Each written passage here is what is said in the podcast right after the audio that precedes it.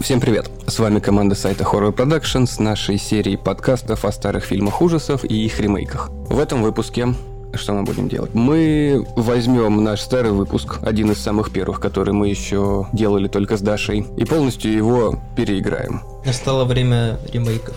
Настало время ремейков на самих себя, потому что первые выпуски, ну сейчас их слушать достаточно больно. Ну и гости у нас. И да, самое это главное, сегодня к нашему стандартному трио присоединился Михаил Парфенов. Здравствуйте. Реда- редактор-составитель серии ССК, Horror Zone, писатель. Да. Да, подтверждаю. И в сегодняшнем выпуске мы поговорим о серии фильмов «Оно» по роману Стивена Кинга. Оригинальной телевизионной постановки 90-го года и ремейки 2017 и 2019 года. По стандарту с вами Дарья. Привет. Александр. Всем здорово. И я Владимир. Вот. Я Михаил. И Михаил. Сразу же хочу сказать, что я специально к этому выпуску не читал книгу. Оно как-то в самом начале прошло мимо меня, еще даже вот когда увлекался Кингом в школе, вот именно оно прошло как-то мимо меня. Я, наверное, побаивался этих клоунов, и телевизионная постановка 90-го года только добавила проблем. Поэтому я попросил ребят прочитать книгу. Мне кажется, ты немного боялся другого. Именно его размера этой книги. Сколько он там? Два килограмма весит, да? Знаешь, ну они меня Талмуд. тогда не пугали. Если вспомнишь, как мы ходили в школу, все эти учебники на 7 уроков, у тебя рюкзаки, не знаю, как у нас тогда спины не отваливались. Не, ну понимаешь, одно дело учебники, и то мы их читали так себе. А тут целая книга, еще и художественная, еще и хоррор. Тоже мне так себе. Ну, кто-то их читал все-таки. Тебя, ну, может мне... быть, так себе, меня заставляли. Мне кажется, все-таки стоит прочитать, потому что книга достаточно много расхождений с обеими экранизациями имеет. И многое в кино не было показано из того, что было в книге. И да, там были какие-то, может быть, вещи не показанные, не самые лучшие, да, в книге, но было и много интересных моментов, сцен, образов и персонажей, которые ни в одну из экранизаций не попали, либо попали в каком-то урезанном, таком кастрированном слегка виде. Получается, с книгой ты лучше понимаешь и осознаешь, что происходит в фильме. Потому что, я думаю, без книги впечатление было бы абсолютно другое. У меня впечатление об оно как в детстве составилось, так и осталось. Восторженное. Только, только благодаря Тиму Карри. Вот, понимаешь? А я вот когда книгу слушала, я думала, господи, когда же ты закончишься? Ну вот, кстати, ее некоторые критики, когда она вот вышла, ее ругали за то, что она слишком затянутая. Я бы не смогла ее прочитать. Вот прослушать в машине, да, окей. Прочитать я бы ее забросила, когда там первый трэш бы начался, и я бы сказала, фу, и положила бы ее на полку. Не, ну там, понимаешь, вот именно плюс книги книги в том, что она детально объясняет какие-то моменты, вещи, и ты понимаешь, что происходит. А в экранизации, конечно, очень много урезано, ну, по объективным причинам, там есть какие-то нецензурные моменты, там есть совсем мерзкие моменты, но с другой стороны, можно отдать должное Кингу, он сумел эту мерзость передать так, что тебе действительно мерзко. Мы уже знакомы с произведениями Кинга, и не только в оно были мерзкие моменты. Ну, не настолько. Ну, да ладно. Да, там вот мне показалось, что совсем прям... Ну, это ужастик. Нет, там мне не было страшно, мне было мерзко. Противно в смысле.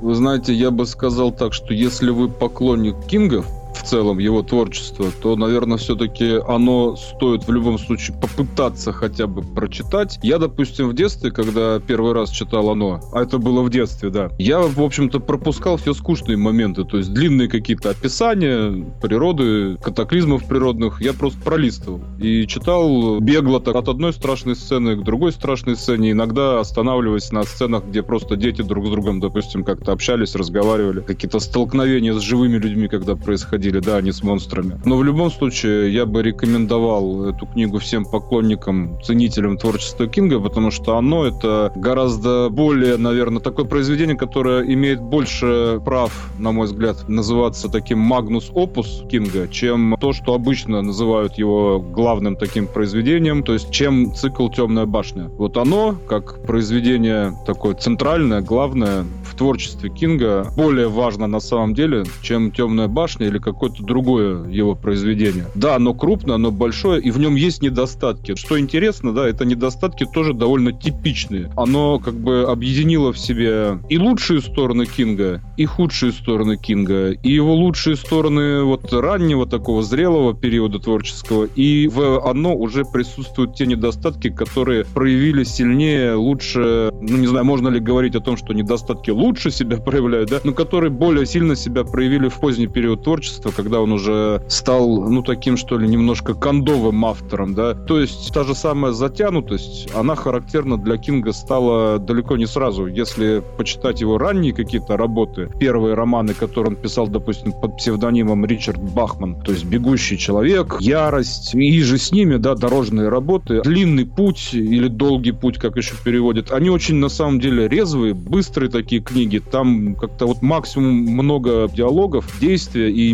минимум каких-то вот псевдофилософских велеречивых рассуждений, а вот поздний Кинг, то есть Кинг последних так лет 20, наверное, там как раз много болтовни, много лишнего, много, ну, порой даже где-то, извините за выражение, графомании. А в оно, как бы, да, там и это есть, и лучшее его качество есть. То есть яркие, действительно, бодрые сцены, страшные по-настоящему, где-то мерзкие, согласен, я не спорю. Шикарные какие-то образы, ну, типа того же Пеннивайза, да, вот этот вот клон, который в канализации сидит, ну, это реально же круто. Как вот не относитесь к Кингу, кому угодно, но это реально жутко и страшно, и вот настолько этот абсурдный образ одновременно пугает, что это само по себе круто. Там объединено целая куча вот самых разных монстров. Помимо всего прочего, это еще и роман взросления, роман о том, как дети, подростки становятся взрослыми, проходя через такую вот инициацию, да, то есть столкновение со злом, битва со злом, борьба, победа, и вот после этого они становятся, так сказать, взрослыми в психологическом смысле, что ли. Вот это все очень круто. И, опять же, в детстве, когда читал, какие-то вещи не мог оценить, а уже взрослым отдельные главы стал слушать, да, в аудиоформате. В детстве, допустим, меня вторая глава про геев, она не нравилась, а взрослым я эту главу отдельно переслушал, и насколько это круто написанная вещь. Вот это отдельно даже вторая, одна единственная глава в этой книге. Это настолько здорово сделано, я вам как писатель, как человек, который сам пишет, оценку эту даю. Это очень круто. И это было задолго до того, как это стало модно, да, вот трендом современным, везде и всюду продвигать ЛГБТ плюс тематику и т.д. и т.п. Ну, то, что называют повесточкой. И это гораздо умнее было сделано, чем то, как это сейчас продвигается. Вот на самом деле, может быть, где-то не сейчас, может быть, где-то нужно чуть-чуть постарше стать, больше опыта набраться, и тогда это можно будет лучше оценить то, насколько на самом деле роман, оно крут. Хотя я, опять же, повторюсь, я сам признаю, что в этой книге есть недостатки, в том числе, ну, прямо скажем,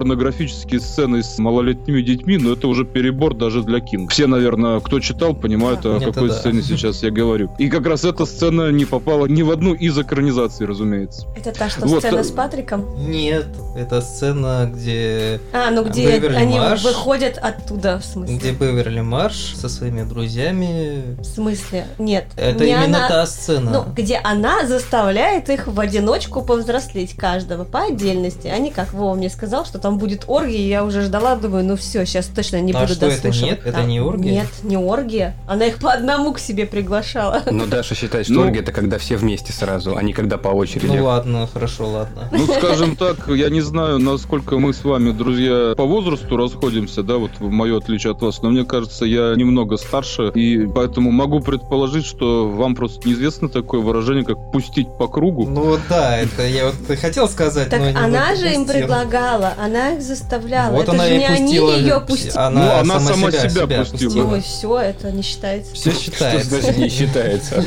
Мне кажется, тут главное то, что все-таки они все несовершеннолетние. И, в общем, это не очень айс, такие вещи в подробностях, а там ведь довольно подробно и детально, на самом деле, все эти ощущения описываются и так далее, и так далее. И, Ну, наверное, это все-таки а- уже, ну, на мой взгляд, перебор. Я понимаю, для чего это было сделано, какой смысл, чтобы это был для них такой запоминающийся момент, что они вот действительно в прямом смысле слова становятся взрослыми, некий обряд инициации проходят, в данном случае в буквальном смысле, да, становятся взрослыми. Но, тем не менее, это, по-моему, перебор, и здесь вкус, на мой взгляд, Кингу изменил все-таки. Ну и да, и, кстати, там тоже есть сцена Генри Бауэрса с Патриком Хоустеттером. Да, кстати, Да. сейчас бы ее, наверное, не одобрили, там И, ведь кстати, гей-сцена. Сцену даже суждали, как бы из этой сцены считали книгу гомофобной наоборот. И осуждали Стивена Кинга Ну, опять же, повторюсь, это глупость, потому что в книге есть и вторая глава, где как раз вот гомосексуалисты, Да-да-да. ну, не Генри Бауэрс там со своим приятелем полуманьяком Патриком Хатстеттером, по-моему. Там просто обычные, если можно так выразиться, геи, которые становятся жертвами оно и гомофобов города Дерри. Ну и там однозначно все-таки автор на стороне пострадавших вот этих жертв геев находится. Мне всегда было очень удивительно читать ну или вообще смотреть фильмы и книги Стивена Кинга, у которого действия все происходят в штате Мэн, в его родном штате. По статистике, штат Мэн является самым безопасным во всей Америке. В нем меньше всего убийств происходит и меньше всего серийных маньяков. Что, наверное, для Америки означает, что меньше всего серийных маньяков для Америки, но больше всего для всего остального мира.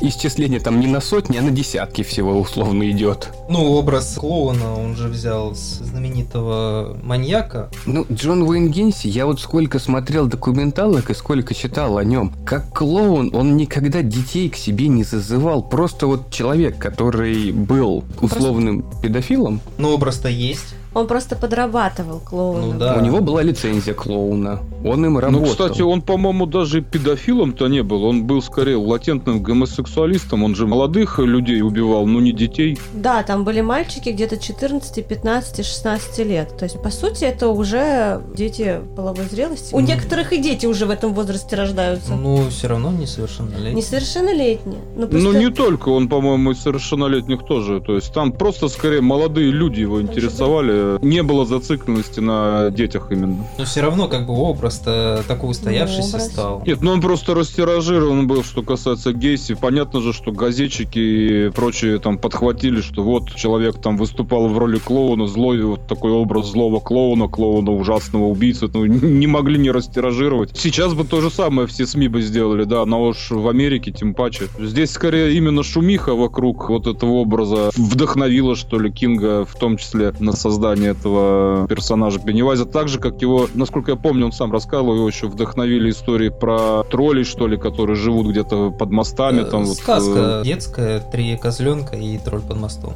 Мгм. Как-то так называется. Но у него была история, он как раз на презентации книги рассказывал ее, как вообще появилась сама идея. Они ехали куда-то с женой, и на его пикапе сломалась трансмиссия. Это старый американский пикап, у которого трансмиссия это расходный материал был. Они остановились в мотеле, машину отогнали на ремонтную стоянку. Вечером ему позвонили, сказали, что можете забирать. Это было идти буквально там условно до окончания города. Жена предложила взять такси, он сказал то, что нет, я лучше сэкономлю, пойду пешком. И вот получается, он идет по этой неосвещенной такой дороге вдоль шоссе к автомастерской. И в какой-то момент вот доходит как раз до вот этого маленького деревянного мостика, который ведет через речку. И страх, который у него появился, а что вот если какой-нибудь тролль как раз и вылезет, чтобы меня схватить. И вот эта вот идея как раз и послужила ему как бы основой для книги. Если смотреть по фильмам, то вот это место под мостом, это было как раз сборище детей там, где они чувствовали себя защищенными. Но оно такая достаточно противоречивая книга, что по размерам можно сказать, что по отношению людей. Она бы не произвела такой фурор, выть она сейчас, когда это уже все настолько изъезжено и обыденно стало. Ведь Кинг все-таки, ну не зря, он очень много привнес в жанр ужасов.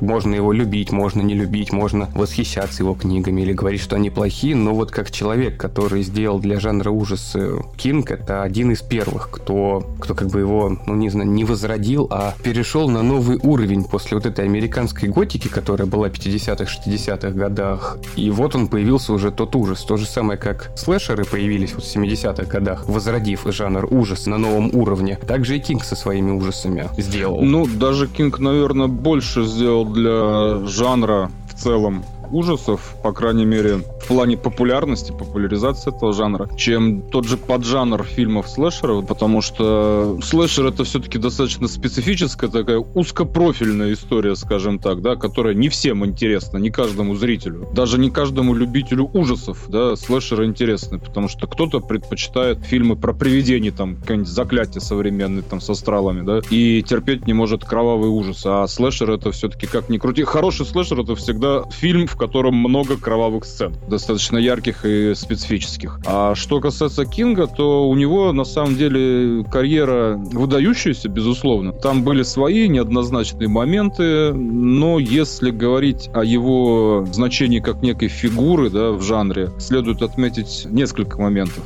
Во-первых, Кинг, безусловно, талантливый автор. Кто-то может считать иначе, но это объективная реальность. То есть это просто вот надо ненавидеть Кинга и обзывать его графоманом, там, бездарем и так далее. Но это не будет правдой. Правда в том, что он реально талантлив. Это объективно абсолютно. Кинг сильный автор, он владеет многими интересными приемами. Многие приемы в литературу такую вот массовую, популярную, он как бы и внес. Какие-то, знаете, вот эти вот курсивные строчки, подсознательные мысли персонажей, которые в диалоге врываются. Это вот до Кинга я нигде ни у кого не читал из массовых популярных авторов. Ему где-то еще и повезло. В тот момент, когда его первые книги стали издаваться, в Америке в книжном бизнесе произошла такая революция своего рода. До того, как Кинг вышел на арену, в Америке книги издавались в твердых обложках преимущественно и продавались по большой достаточно высокой цене и продавались довольно маленькими тиражами. Примерно такими же, как сейчас в России, да, вот издаются книги в твердой обложке. Тираж 2-3 тысячи экземпляров считался нормальным. В какой-то момент там произошло произошла такая мини-революция, большая реформа именно в книгоиздании, в книгопродажах. Издательства практически одномоментно перешли на мягкие обложки. Да, понятно, продолжали издаваться и книги в твердых обложках, продающиеся там за достаточно большие деньги даже для американцев того времени. Но в то же время появилось очень много книг дешевых в мягких обложках, и эти книги начали продавать везде. Их начали продавать в аптеках, к примеру, в каких-то мини-маркетах появились полки с книжками в мягких обложках. И естественно, это повлияло на тиражи. То есть те авторы, которые до вот этой революции в книгоиздании американском издавались тиражами в 2000 экземпляров, в одночасье начали издаваться тиражами в 20, в 200 тысяч экземпляров. И в это время пришел Кинг и дебютировал. И у него сходу первый же там роман, раз, и тираж там 20, там 200 тысяч экземпляров. А тут еще и права на экранизацию купили. Его старт карьеры такой вот, первой его книги, вот этот старт карьеры совпал с вот этой вот революцией. И получилось, что как бы он в этот момент момент успел поймать волну.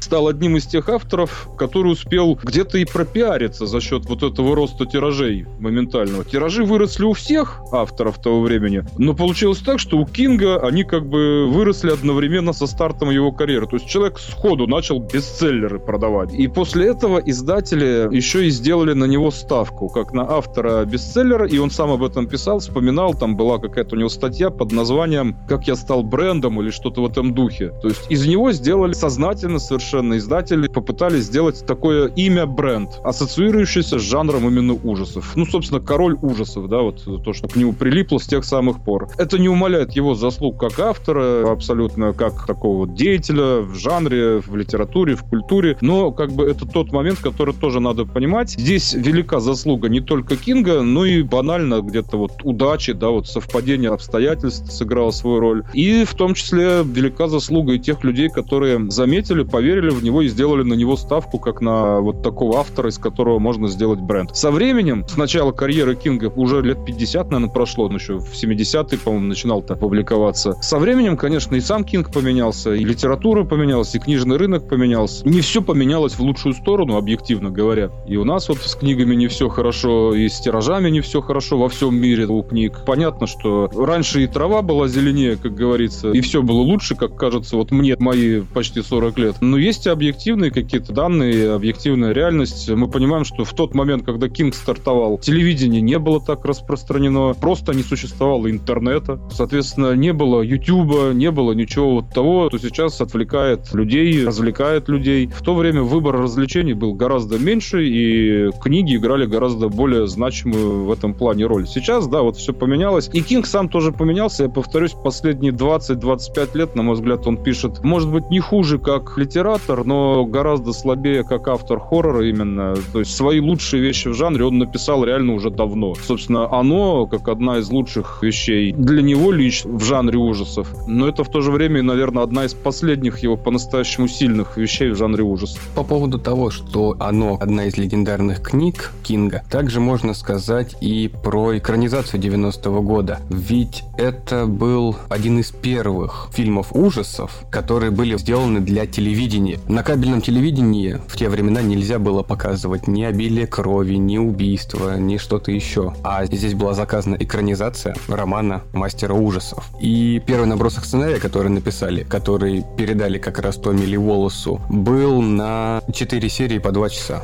То, как хотели его видеть, то, как хотели его экранизировать. После этого режиссер Томми Ли Волос, конечно же, взялся немножечко его урезал до двух серий, избавившись не от такого большого количества вещей, которые мог бы. Ведь в этом фильме, в этом сериале, мини-сериале, было показано даже для 90-го года много серьезных вещей. Это все-таки не «Пятница 13 не Фредди Крюгер, которые уже подростки борются с неким маньяком, который их убивает, который за ними гонится. Здесь это маленькие дети, за которыми следует страшный клоун, который, если вот посмотреть на Тима Карри просто на фотографии, его как клоуна, mm-hmm. непонятно, как можно испугаться. Но мимика, его актерская игра, которая очень хорошо заметна все-таки в шоу ужасов Рокки Хоррора, одна из лучших его картин. Но мне кажется, вот Тим Карри по большей части именно вытянул вот мини-сериал. Я, когда его в детстве смотрел, это действительно был один из тех фильмов, который меня пугал. Он откладывался. Это вот то, да. что ты помнишь с детства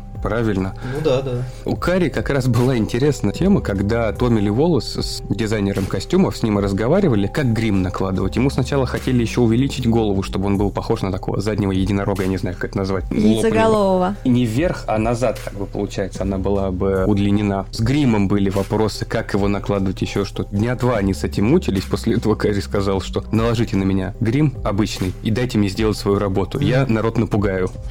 И у него получилось. Даже сейчас сейчас. Прошло практически 30 лет с момента выхода фильма. Да, он не настолько страшный, так как мы привыкли к выкрикам, к выпрыгиваниям, к скримерам, еще к чему-то. Но смотреть, как Карри даже вот изображает этого обычного клоуна, просто клоуна, это все равно немножечко не по себе. В этом плане Скарсгард тоже очень хорошо попал на роль Пеннивайза. Насколько я помню, он не раз говорил, что его взяли только за счет того, что он может глазами двигать в разные стороны. Хотели сделать эффект, чтобы глаза в разные стороны Нолан. А он типа, да не-не, я могу и сам сделать так.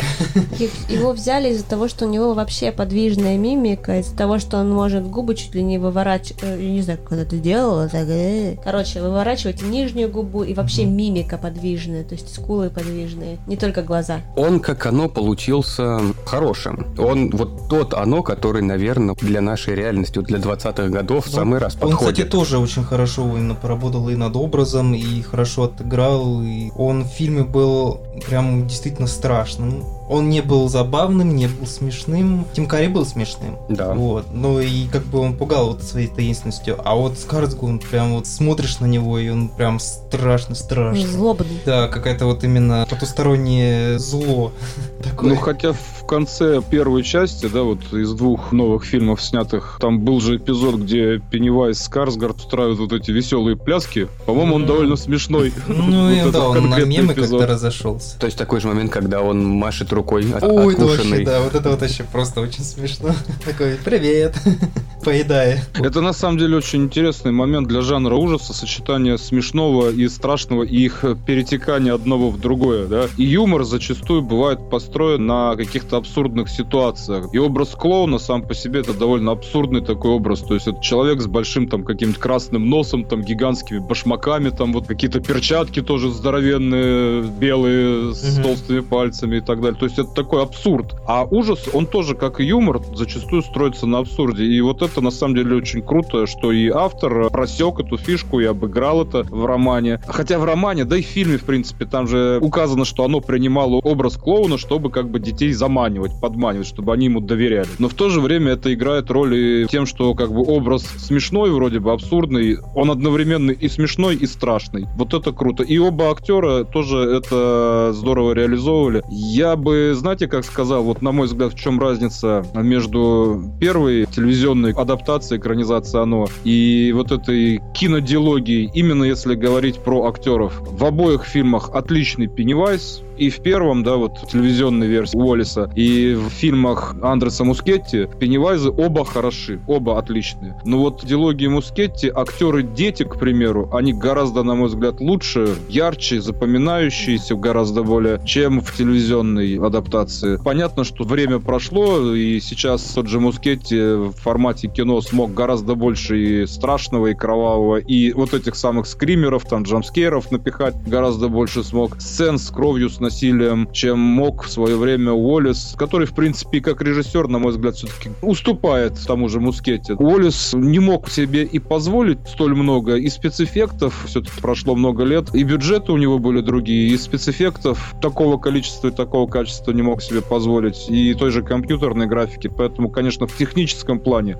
дилогия оно лучше, в актерском плане, наверное, тоже вот кинодилогия оно лучше, а вот телевизионная адаптация, она хороша, мы по ней ностальгируем многие, но в основном она хороша за счет некоего вот этого сюжета, который примерно одинаков в обеих версиях, да, потому что первоисточник один и тот же. Безусловно, первая экранизация, там отличный Пеннивайз в исполнении Тима Карри, который, ну, процентов 50 фильма точно делает в одно лицо просто. Уберите оттуда Пеннивайза Тима Карри, и, скорее всего, это будет абсолютно проходное кино. Ну вот по поводу актеров в телевизионной адаптации. Насколько я помню, первый раз оно у нас на телеэкранах, ну или где-либо там на кассетах, показывалось около 96-97 года. Я с дедушкой смотрела, на 96-й, скорее всего. По телевизору тоже. Да, помню. просто по телевизору мы смотрели. Притом Да. поздно его показывали. Я с дедушкой смотрела, все нормально. 6-6 лет прошло с момента его выхода. Ведь в сериале оно, взрослые дети, которые, актеры, которые играют, это на то время поголовно известные актеры. Что сериальные, что фильмы, что какие-то театральные постановки. Для нас они просто были неизвестные. Дети, да, Ну, дети там были набраны. Ну, не знаю. Я вот, допустим, смотрел актерский состав. Не то, что вот специально готовясь к этому выпуску, когда-то смотрел. Мгм. И я реально так ни одного из них особо не упомнил. Не увидел в их фильмографиях каких-то известных фильмов для меня лично. Может быть, в сериалах кто-то из них известных и снимался того периода, но, на мой взгляд, сериалы 80-х, 90-х годов, телевизионные американские, это уровень гораздо ниже, чем те сериалы, которые сейчас, в том числе по звездности актеров, которые в них снимались. Там был Джон Риттер, который снимался в «Плохом Санте», в детских фильмах вообще, на самом деле. Толстячок, который играл Бена. Это Бен взрослый. известный комедийный актер. Причем много детских фильмов, да, вот Даша правильно говорит, в которых он играл. В «Трудном ребенке» втором он играл. Опять же, для нас они были тогда не особо А, известны. вот, кстати, актер, который играл Ричи, И в первом. детский, он очень популярный, не то что актер, он скорее больше популярный Стендапер. озвучание, да. А. Помнишь Mass Effect, Мгм. который Джокер? А, же это он его озвуч- озвучивает? Да, да, А, да. Это тот, который точненький блондинчик был. А, нет, Ричи, нет, Ричи. Рожи, Ро- Понял, рыжий, рыжий, который. понял, понял. Вы, вы Точка. про какого актера, из какой из экранизаций сейчас? Телеадаптации. Первый. Первый. Хорошо, но вот даже вот если мы про этот пример говорим, да, мы же понимаем, что Mass Effect игра выпущена гораздо позднее, Ну во-первых, да. А во-вторых, озвучивание видеоигр, ну это не вершина актерской карьеры, прямо скажем. Не-не-не, он же и актером вроде был, и где-то там даже в Остине Пауэрсе. Не, ну где-то они Ну, все да, снимались. Ну, а, опять они же, понятно, они все актеры, у них у всех есть какие-то фильмы, но Остин Пауэрс это фильм в основном одного актера, да, А, ну это- Майкла Майерса. Но в любом случае, да, нам сейчас все равно диалогия, оно намного ближе. Ну согласитесь, вот актеры из э, кинодиалогии, они гораздо более известны. Но там интересный же момент был, когда после первого фильма Мускетти спросил детей, кого вы видите на своих ролях. И дети сами говорили, кто будет играть их взрослыми. И они уже потом договаривались с этими актерами. Ну, не со всеми удалось, не всех выбрали тех, кого хотели дети. Вот помнится пухленький мальчик-то, который Бена Хенскома играл, он хотел, чтобы его Крис Хемсворт сыграл. Не, Крис Пратт. А, Да. Крис Пратт, Крис А я их Да-да-да. все время путаю. Для меня Хемсворт и Пратт э, примерно одно и то же. Ну, кстати, он бы там хорошо пошел. Ну, видишь, ему меньше повезло. Вот как взяли именно на роль Бена, именно в киноадаптации, прям очень хорошо. Потому что в телеадаптации, мне кажется, Бен все-таки похудее, а вот прям в фильме вот сисястый, А. как бы, он прям... Он хорошо там подходит. И, кстати, Ну- именно его взрослую версию, как по мне, очень хорошо подобрали. Именно в плане лица и то, что он там же подкачанный в фильме. А мне, кстати, больше нравится мальчик, который сыграл Бена именно в телеадаптации, вот если говорить о Бене как ребенке, потому что он похож на такого, знаете, не просто толстый мальчик, да, а он такой, как вот бывает толстый деревенский парень. То Упитанный. есть он, он хорошо наетый, Мгм. но он не рыхлый такой вот. Он способен проявить, ударить кого-нибудь. То есть он такой крепенький при этом. А вот мальчик толстый из второй экранизации, он не выглядит таким бойцом. Ну, прям вот сосок. В книге он же был трусливый, его постоянно шпиняли. и- Ну, как сказать, трусливый. Он все-таки проявил там несколько раз характер, и ступался там, и камнями бросал, ну, это когда уже, первых. когда уже друзья не Вот. появились. Он был просто новеньким, и он не знал, как себя вести. Да, и потом он был еще и влюблен в Беверли тайно, и стихи писал тайно. Так что да, он, наверное, довольно стеснительный малый был. Ну и вообще надо понимать, что я сам в детстве был толстым мальчиком большую часть своих школьных лет, и я прекрасно помню это вот ощущение, когда, ну, тебя даже не обязательно шпыняют там, да, из-за того, что у тебя лишний вес, но ты просто комплексуешь сам внутри себя из-за этого, и как бы все время находишься в состоянии вот такого вот полуиспуга. А вдруг тебе сейчас кто-нибудь крикнет, эй, кабана, ну иди сюда, там что-нибудь такое, да? Так что я вот как раз, когда в детстве читал книгу первый раз, я себя отлично ассоциировал с одной стороны и с Беном, а с другой стороны и с Биллом, ну потому что Билл как бы писатель, да? Я со многими детьми и взрослыми персонажами себя просто буквально ассоциировал. И вот что касается Бена, там это отлично все показано. Ну и мне просто визуально больше нравится тот актер, мальчишка, который играл Бена именно в первой телевизионной Ну вот адаптации. Стивен Кинг, он как раз и делал вот прообраз детей, чтобы каждый читатель ассоциировал какого-то героя к себе. Именно поэтому они все чем-нибудь страдают, у них проблемы с родителями, и ни у одного нету нормальной Ну и семьи. какие-то даже способности. Например, Эдди Касбрек, он был человеком-компасом. Почему-то вот в фильмах этого не было показано, какие-то другие характеры. А вот Эдди именно в книжной версии, он был человек-навигатор. Да, он всегда их выводил отовсюду, куда бы они ни залезли. То есть у каждого ребенка была какая-то своя роль по книге. И, И они Би- как-то это четко И разграничивали. Билл для него был примером, и они очень сильно дружили. Главная проблема телеадаптации, я думаю, вы со мной согласитесь все. Я не знаю, как в книге, я финал книги даже не просматривал, не глядел, я только его так примерно знаю. Телевизионная адаптация. Последний раз мы видим Пеннивайза еще до того, как убивают ипохондрика. Они с ним расправляются, он уходит в канализацию, и потом они уже встречают большого паука-монстра. Мгм. Верно? Вот этот вот момент испортил всю телеадаптацию.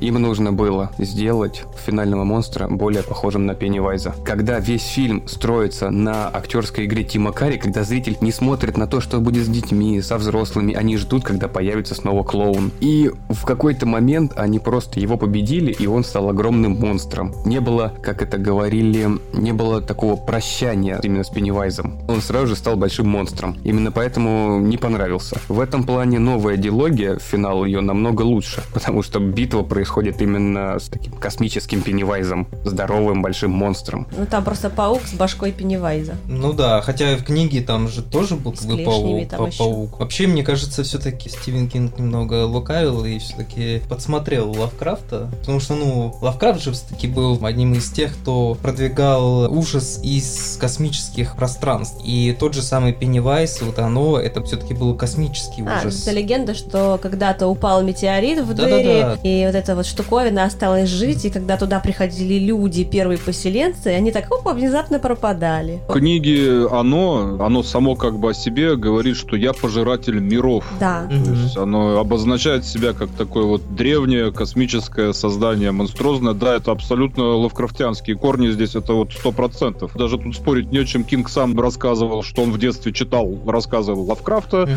И мы видим, что, безусловно, это нашло отражение. Я бы хотел здесь все-таки сказать по поводу финала обоих фильмов и книги. На мой личный вкус, фиговые финалы везде. И в романе, и в первой телевизионной адаптации. И вот этот паук, сам образ-то паука, он, ничего плохого в этом нет. Он страшный, он космический. Но в фильме, в телеадаптации, это просто отвратительный такой Ой, спецэффект, да, который да. смешной просто. Вот они страшные. В киноадаптации финал, ну, блин, вот эта беготня по пещере, и потом вот это вот, как это назвать-то, не знаю, шейминг Пеннивайза, там, мы тебя не боимся, не боимся, не боимся, там, да, и вот они победили. 15 Ну, это тоже, это- детский сад какой-то, поэтому Ну, я это скажу, что финалы везде фиговые. Ну, Ну, у Стивена Кинга же арахнофобия, вот он свою арахнофобию туда и, впалил.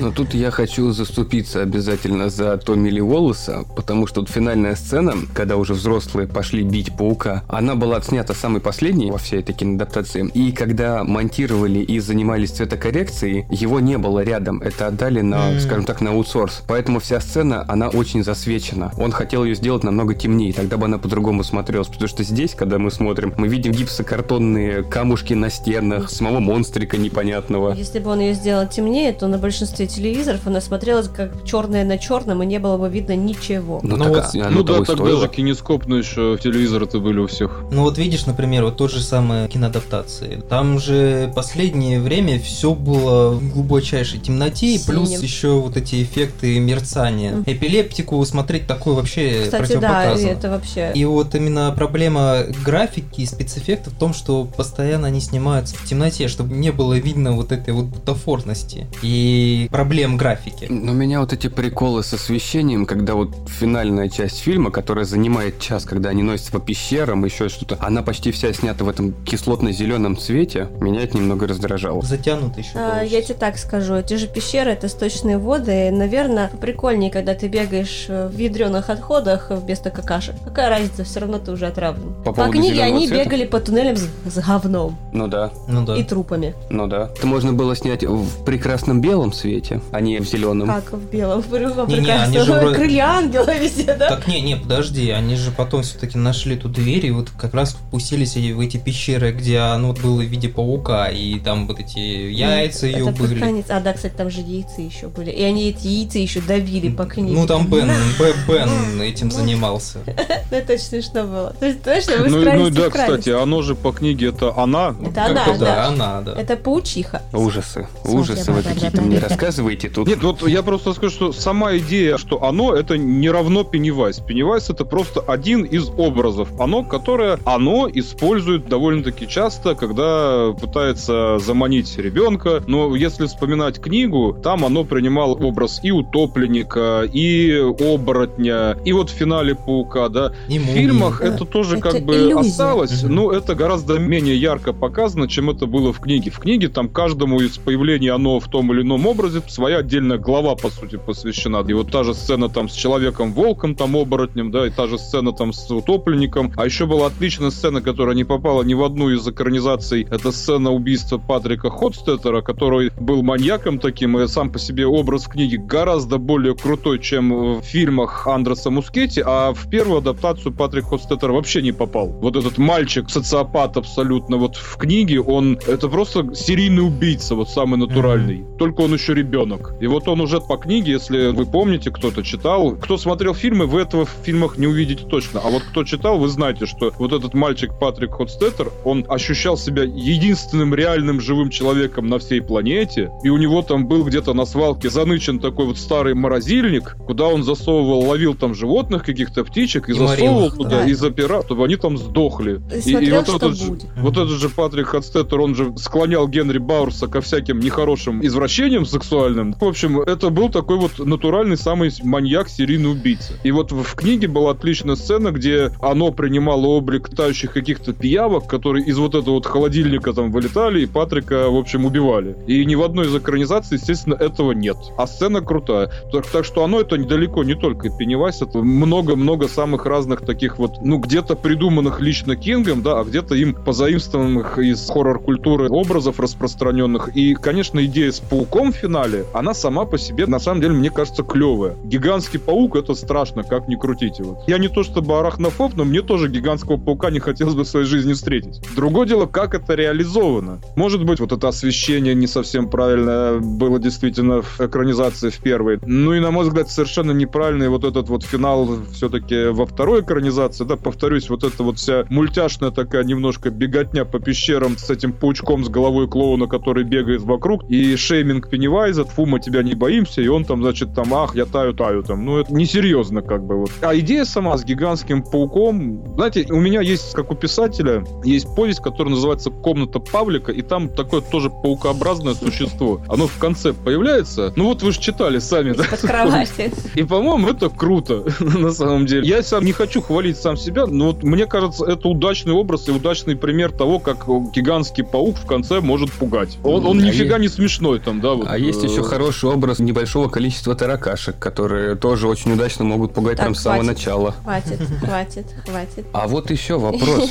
Я вот как-то сейчас этот момент, наверное, упустил. Получается, что каждая итерация, будь то утопленник, будь то мумия, еще кто-то, это все был Пеннивайз? Да, Да. это все был Да. Пеннивайз, это были страхи каждого героя. То есть у Эдди, который жрал таблетки, его мама там постоянно Мгм. защищала от всяких боляк, у него появлялся прокаженный. Будет точнее и правильнее сказать, что это не все Пеннивайз, а это все оно. Это все Ну, Пеннивайз да, это, это- тоже в том числе один из образов оно. Просто это самый такой вот часто используемый оно образ, ну, постольку, поскольку оно чаще всего все-таки охотится на детей. Это иллюзия, это его так видели просто, ее. Там же были моменты, когда ವಿವರಲ್ಲಿ у нее была комната, вот ванная, вся в крови. Взрослые не видели. Мгм. А она с детьми видели это все. И все Когда они еще под веселую музычку сделали уборку. А ты Да. что, знаешь, как в книге это описано, что не дай бог, ну, папа, понятно, увидит. Во-вторых, была мама, Да, там была мама. там была мама, Мгм. которая как раз мама могла прибить ее за все это. Нет. Ну, За там мальчика? тоже заругать, ну, за все. Они отнесли тряпки, которыми мыли в химчистку, чтобы их отстирали от крови, потому что на тряпках останутся следы крови. Это там до странно. такого было расписано. Если в комнате никто не видит кровь, но на тряпках она так она останется. же видит. Но это она видит, если Да. на, на тряпке нету крови. Ну какая разница, она же видит. Ну Мама ладно, не псих- увидит, да, вот можно было не нести. Я понял. Там очень хорошо так описаны вот эти все психологические аспекты. Но это вообще сильная черта Кинга как писателя тех времен и до них. Ему удавалось именно психологизм передавать. Более поздний Кинг, он в этом плане гораздо слабее. Он как-то стал дальше от народа. И вот э, последние его какие-то книги, они как именно вот психологические какие-то, таких глубин не достигают, как тоже «Сияние» или «Оно», или что-то еще из его ранних работ. Оно в книге был персонаж из «Сияния», вот Дик Холлоран, который участвовал. Буквально маленький был эпизод, но он там тоже был. В книге. Да, в книге. Но он, получается, А- а- был тем, кто спас отца Майка когда-то из горящего клуба, и вообще Мгм. он с ним служил. Он типа почувствовал, что надо идти в другую сторону, и сказал, иди в другую сторону, там будет выход наружу. Мгм. Ну а еще можно вспомнить, что оно, в свою очередь, косвенно упоминается в «Ловце снов» в книге. Там герои, когда ближе к финалу куда-то там едут, я уже не помню куда, проезжают, по-моему, через городок Дерри как раз, которого в реальности не существует, да, это плод фантазии Стивена Кинга. И они видят на стене какого-то там гаража или дома надпись «Пеннивайз жив». А Так что это такие милые отсылки Кинга на самого себя, знаете, такие вот приколы для его постоянных читателей, для тех, кто понимает. Также вот и упоминание Хеллорана, персонажа из «Сияния» в романе «Оно», также вот и упоминание Дерри и Пеннивайза в романе «Ловец снов». Да у него, по-моему, в каждом новом романе сейчас идет упоминание серии «Темная башня». Кто-нибудь оттуда точно появляется. Он когда начал писать «Темную башню», даже вот не первый еще, изначально повесть «Стрелок», а дальше, когда он начал воять такую эпопею «Темная башня», он начал прям вот искусственно запихивать туда все свое творчество стараться. Там даже искусственно, но были всунуты жребий, да, вот роман про вампиров. Он искусственно совершенно запихнул, там связь сделал с «Темной башней». Ну, просто очень хотелось человеку, чтобы этот фэнтези-эпопея его стала неким объединяющим звеном для вообще большей части его творчества. Насколько я помню, там и талисман упоминался. Потом еще и продолжение талисмана, который через темную башню. «Черный дом». Черный дом. Я В вот общем- до него даже не В стал. общем, своя мультивселенная. Да, да, да, да, да. Создал. Да, ну это все-таки, на мой взгляд, я бы не поставил это в плюс Кингу, потому что вот гораздо круче были эти мелкие какие-то, знаете, приветы для понимающей аудитории, которые мы видим вот в «Оно», где упомянут Хеллоран, э, где-то в других произведениях, там где-то что-то мельком упоминается. Знаете, вот в Кудже упоминался, по-моему, персонаж из «Мертвой зоны», причем вот именно какие-то маленькие, легкие упоминания. Вот это гораздо, по-моему, круче было, чем пытаться все засунуть в мир «Темной башни», который сам-то по себе не самый крутой у того же Кинга и как произведение литературное, и как, в общем, некая идея, фантазия. Это уже поздний Кинг, достаточно слабый в том плане, что больше уже коммерция это, чем искусство. В отличие от того же «Оно», где много все-таки, как ни крутите, личного есть. Вот, допустим, история Билла Денбро, который стал писателем, и уже когда взрослые клуб неудачников встречаются, они друг другу рассказывают про свои жизни, и каждый рассказывает, вот Бен рассказывает о том, как он похудел, через что он прошел, Билл рассказывает о том, как он становился писателем, и через что он проходил, и там вот прям вот чувствуется, что это личное кинговское, да, потому что Кинг сам был и толстым мальчиком, и писателем начинающим, ему тоже приходилось проходить через вот все эти вещи. Вполне возможно, и какая-то чрезмерная материнская забота, это тоже что-то, с чем ему приходилось сталкиваться. Ну, по крайней мере, в Хм. это легко поверить, читая оно. Может, он тоже ходил с ингалятором. Шутковал Ну, и и- шил сам себе рубашки. Ну и батя у него, возможно, конечно, был нехороший тоже, как у Беверли. И сам себе шел рубашки, реально, было бы забавно. А потом еще Кэрри сюда можно приплести, да, с религиозными мамой. Понимаешь, дело в том, что когда чрезмерная опека равно обычно всего это религиозные люди. Но не всегда. Не всегда, Аж но чаще сейчас. всего. Ну- Мы же не про те времена говорим, а не то, что сейчас. В очень многих же его произведениях есть как бы клише Стивена Кинга про вот этих вот религиозных реднеков, разве нет? У него «Дети кукурузы» — это вот самое известное его такое высмеивание религиозных культов и вообще религии. Хотя, например, вот после противостояния я уже не знаю, что думать. Когда много маленьких детей создали свою религию. Так что там все нормально. И это на 12 фильмов, если что так. Знаете, о чем бы я еще сказал? Если говорить конкретно по адаптации, которую сделали в виде двух частей фильма, снятого Андерсом Мускетти, там ведь на самом деле сама по себе история создания интересна. Дело в том, что изначально режиссер должен был быть другой. Кэрри Фукунага, человек, который снял первый сезон, шедевр абсолютный, настоящий детектив сериал. И именно Кэрри Фукунага разрабатывал сценарий первой части «Оно», нового «Оно» 2017 года. Кэрри Фукунага в том числе остался упомянут как один из авторов сценария первой именно части «Оно» фильма 2017 года. А вот в создании второй части Фукунага уже никакого участия не принимал. И, возможно, я не утверждаю это, но, возможно, этим можно объяснить вот некая разница в качестве все-таки между вторым фильмом 2019, кажется, года выпуска и первым фильмом 2017 года. Потому что в 2017 году участие в написании сценария принимал Кэрри Фукунага еще несколько человек, а второй фильм э, 2019 года, там сценарий писал Гэри Доберман. Неплохой сценарист для фильмов ужасов, но он больше спец по скримерам именно, чем по каким-то глубоким, сильным смыслом наполненным сценам. А вот в первой части мы, допустим, можем проследить такую красную линию, да, вот э, некоего вот протеста, который дети, герои именно противостоят взрослым. В первой части это четко видно. Есть вот эти сцены, где мальчик-еврей во время прохождения вот этого обряда, где он в церкви этой иудейской толкает речь против взрослых направленных, что говорит, вот нас тут детей как бы там монстр убивает, а вы не видите, что-то примерно такое по смыслу он там говорит. Там есть вот эти вот сцены с Беверли и ее папой. Интересные, неоднозначные и даже не настолько вот в самой книге взаимоотношения Беверли и ее отца были неоднозначными, как в фильме. В фильме, в принципе, очень жирный такой намек, чуть ли не прямым текстом говорится о том, что папа Беверли, в общем-то, был педофил. И он, его Беверли интересовало именно вот с сексуальной точки зрения. В книге ведь там были какие-то, может быть, легкие намеки, но вот что прямо в лоб, там такого не было все-таки в книге. Он Всё-таки- был странный и неоднозначный тип ее папа, но вот прямо откровенным педофилом я бы его все-таки там не назвал. То есть там был намек на это, но не было смелого прямого утверждения. В книге он скорее был не педофилом, он просто был строгим, он ее бил просто. И он и мать побивал тоже. Но он как раз бил из-за того, что она его привлекала. Таким образом, он, да, он ее хотел. Но вот именно из-за того, что он ее отец, и он ее бил, да. Но он- Нет, да, не, ну- потому что, извините, ей 11 лет, а она только с мальчиками общается, и он думал, что они там что-то шпили-выли, и поэтому он ее побивал, как бы, чтобы она в 12 лет ему не принесла тут ребенка. Ну, в Нет. принципе, из Я так финала романа мы можем сказать, что папа был не так уж и не прав. Э, Вот именно, понимаешь? Я это так представляла себе, пока книжку Но, слушала. но тут же нужно понимать, что он видит то, что сам хотел. Он почему ее подозревает о всяких гуляниях? Потому что он сам ее хотел. И это, там... это верно, это верно. Это тоже психология, такая тонкая психология, я согласен здесь, что там подтекст именно намеком как бы можно прочитать такой подтекст, что папа Беверли в романе, он как бы и сам в ее отношении испытывал какие-то желания, и это вызывало в нем такой гнев по отношению к ней. Но вот в фильме у Андреса Мускетти там просто он педофил, если своими вещами называть. И это видно. Мне вот в этих двух фильмах одна вещь была интересна. Роман же, насколько я знаю, не подразделен вот так на главы.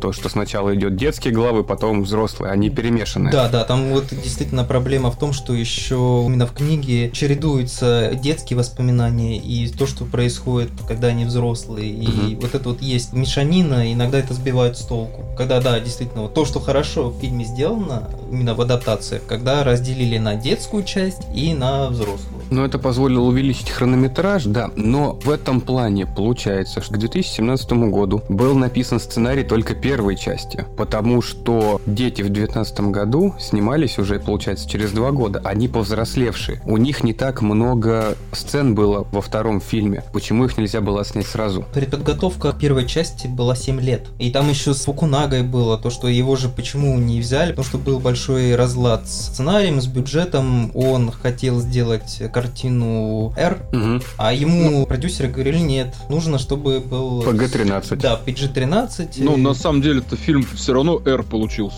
Ну, Ну, там, там- там можно сцены посещение с детьми. Насколько я помню, у Фукунаги, так сказать, творческие разногласия, такая обычная формулировка, у него возникли творческие разногласия с продюсерами, которые вот хотели именно получить то, что они получили в итоге от Мускетти. А вот Фукунага, он хотел что-то еще более мрачное снять, Он еще хотел- более он жестокое и еще более смелое. Вот он насколько хотел я знал. как раз таки сексуальные сцены туда включить. Да-да-да-да-да. И вон настоящий детектив как раз это хорошо показал, ну, из то, что он может. Не знаю, он получил R, но тогда же примерно, сколько я помню, вышел Дэдпул, который изменил вообще отношение, что фильмы с рейтингом R внезапно могут получать огромные бюджеты. Не Ну, всегда, может, это может, все равно раньше. еще пока очень спорная тема. Я, я бы сказал, что ряд фильмов, в том числе Дэдпул, в том числе Оно и в том числе Джокер с Хоакином Мгм. Фениксом, они доказали, что фильмы с рейтингом R могут собирать гигантские кассы, Да. которые оправдывают большие бюджеты. То есть миллиардные сборы у того же Джокера при рейтинге R, миллиардные сборы того же Оно и Дэдпула, они это доказали. Но все равно, как ни крутите, люди, которые занимаются кино как бизнесом, они все равно будут стараться минимизировать свои какие-то риски. Соответственно, если им кажется, что вот эти помянутые фильмы это некие исключения из правила, они все равно чаще будут стараться делать PG-13 или сокращать бюджет, если Само речь идет собой. о рейтинге R. Хоакин Феникс это хороший пример Джокера. Там бюджет, насколько я помню, меньше 100 миллионов. Он окупился в разы. Тот же Дэдпул все-таки Сано, у них бюджеты чуть ли не в три раза побольше. Там уже к 200-300 миллионам идет. Поэтому заработать с этого миллиард, либо со 100 миллионов. Причем вот удивительно, Джокер получил Эрт, э, там ничего такого тяжелого особо и нету. Ну, там в финале там, убийство да. происходит в прямом эфире.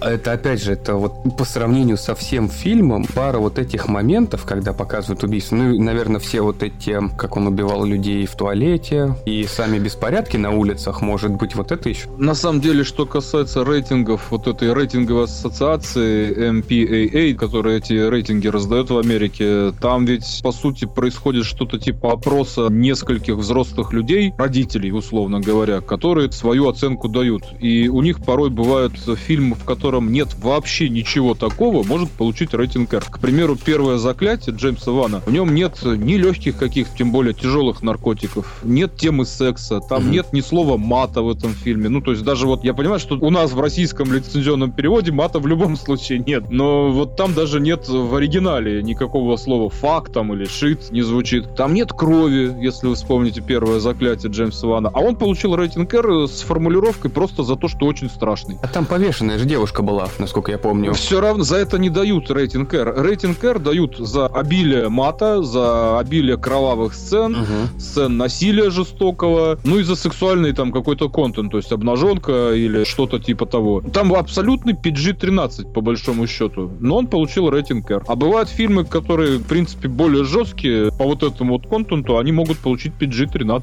Именно этим оно и вызвало фурор. Ведь по факту это телевидение. То, что это увидят не только взрослые люди, которые могут позволить себе купить билет в кино и пойти туда. Это видит вообще вся страна. Ну да, там после 12 ее показывали, чё? были два дня, когда ее показывали. Но получается, что все, кто был дома, Мгм. смотрели ее. Ну да, да. Включая маленьких детей, там дедушек, бабушек. И это действительно был фурор. Может быть, Томми Ли Уоллес известен только как создатель маски Майкла Майерса, условной там странной третьей частью Хэллоуина. Но вот за оно, мне кажется, его точно нужно знать и помнить. Потому что как бы там ни было, при тех бюджетах, при тех возможностях, которые предоставила ему телекомпания, все-таки это не большая кинокомпания. Он сделал очень много. Хоть я и говорю, что финал все-таки такой достаточно смазанный, как мне кажется. В день, когда вышла первая серия «Оно» для 90-го года, 30 миллионов зрителей, 30 миллионов телевизоров были включены на этом канале. На ABC, по-моему, он выходил. Это небывалый рекорд для фильма ужасов.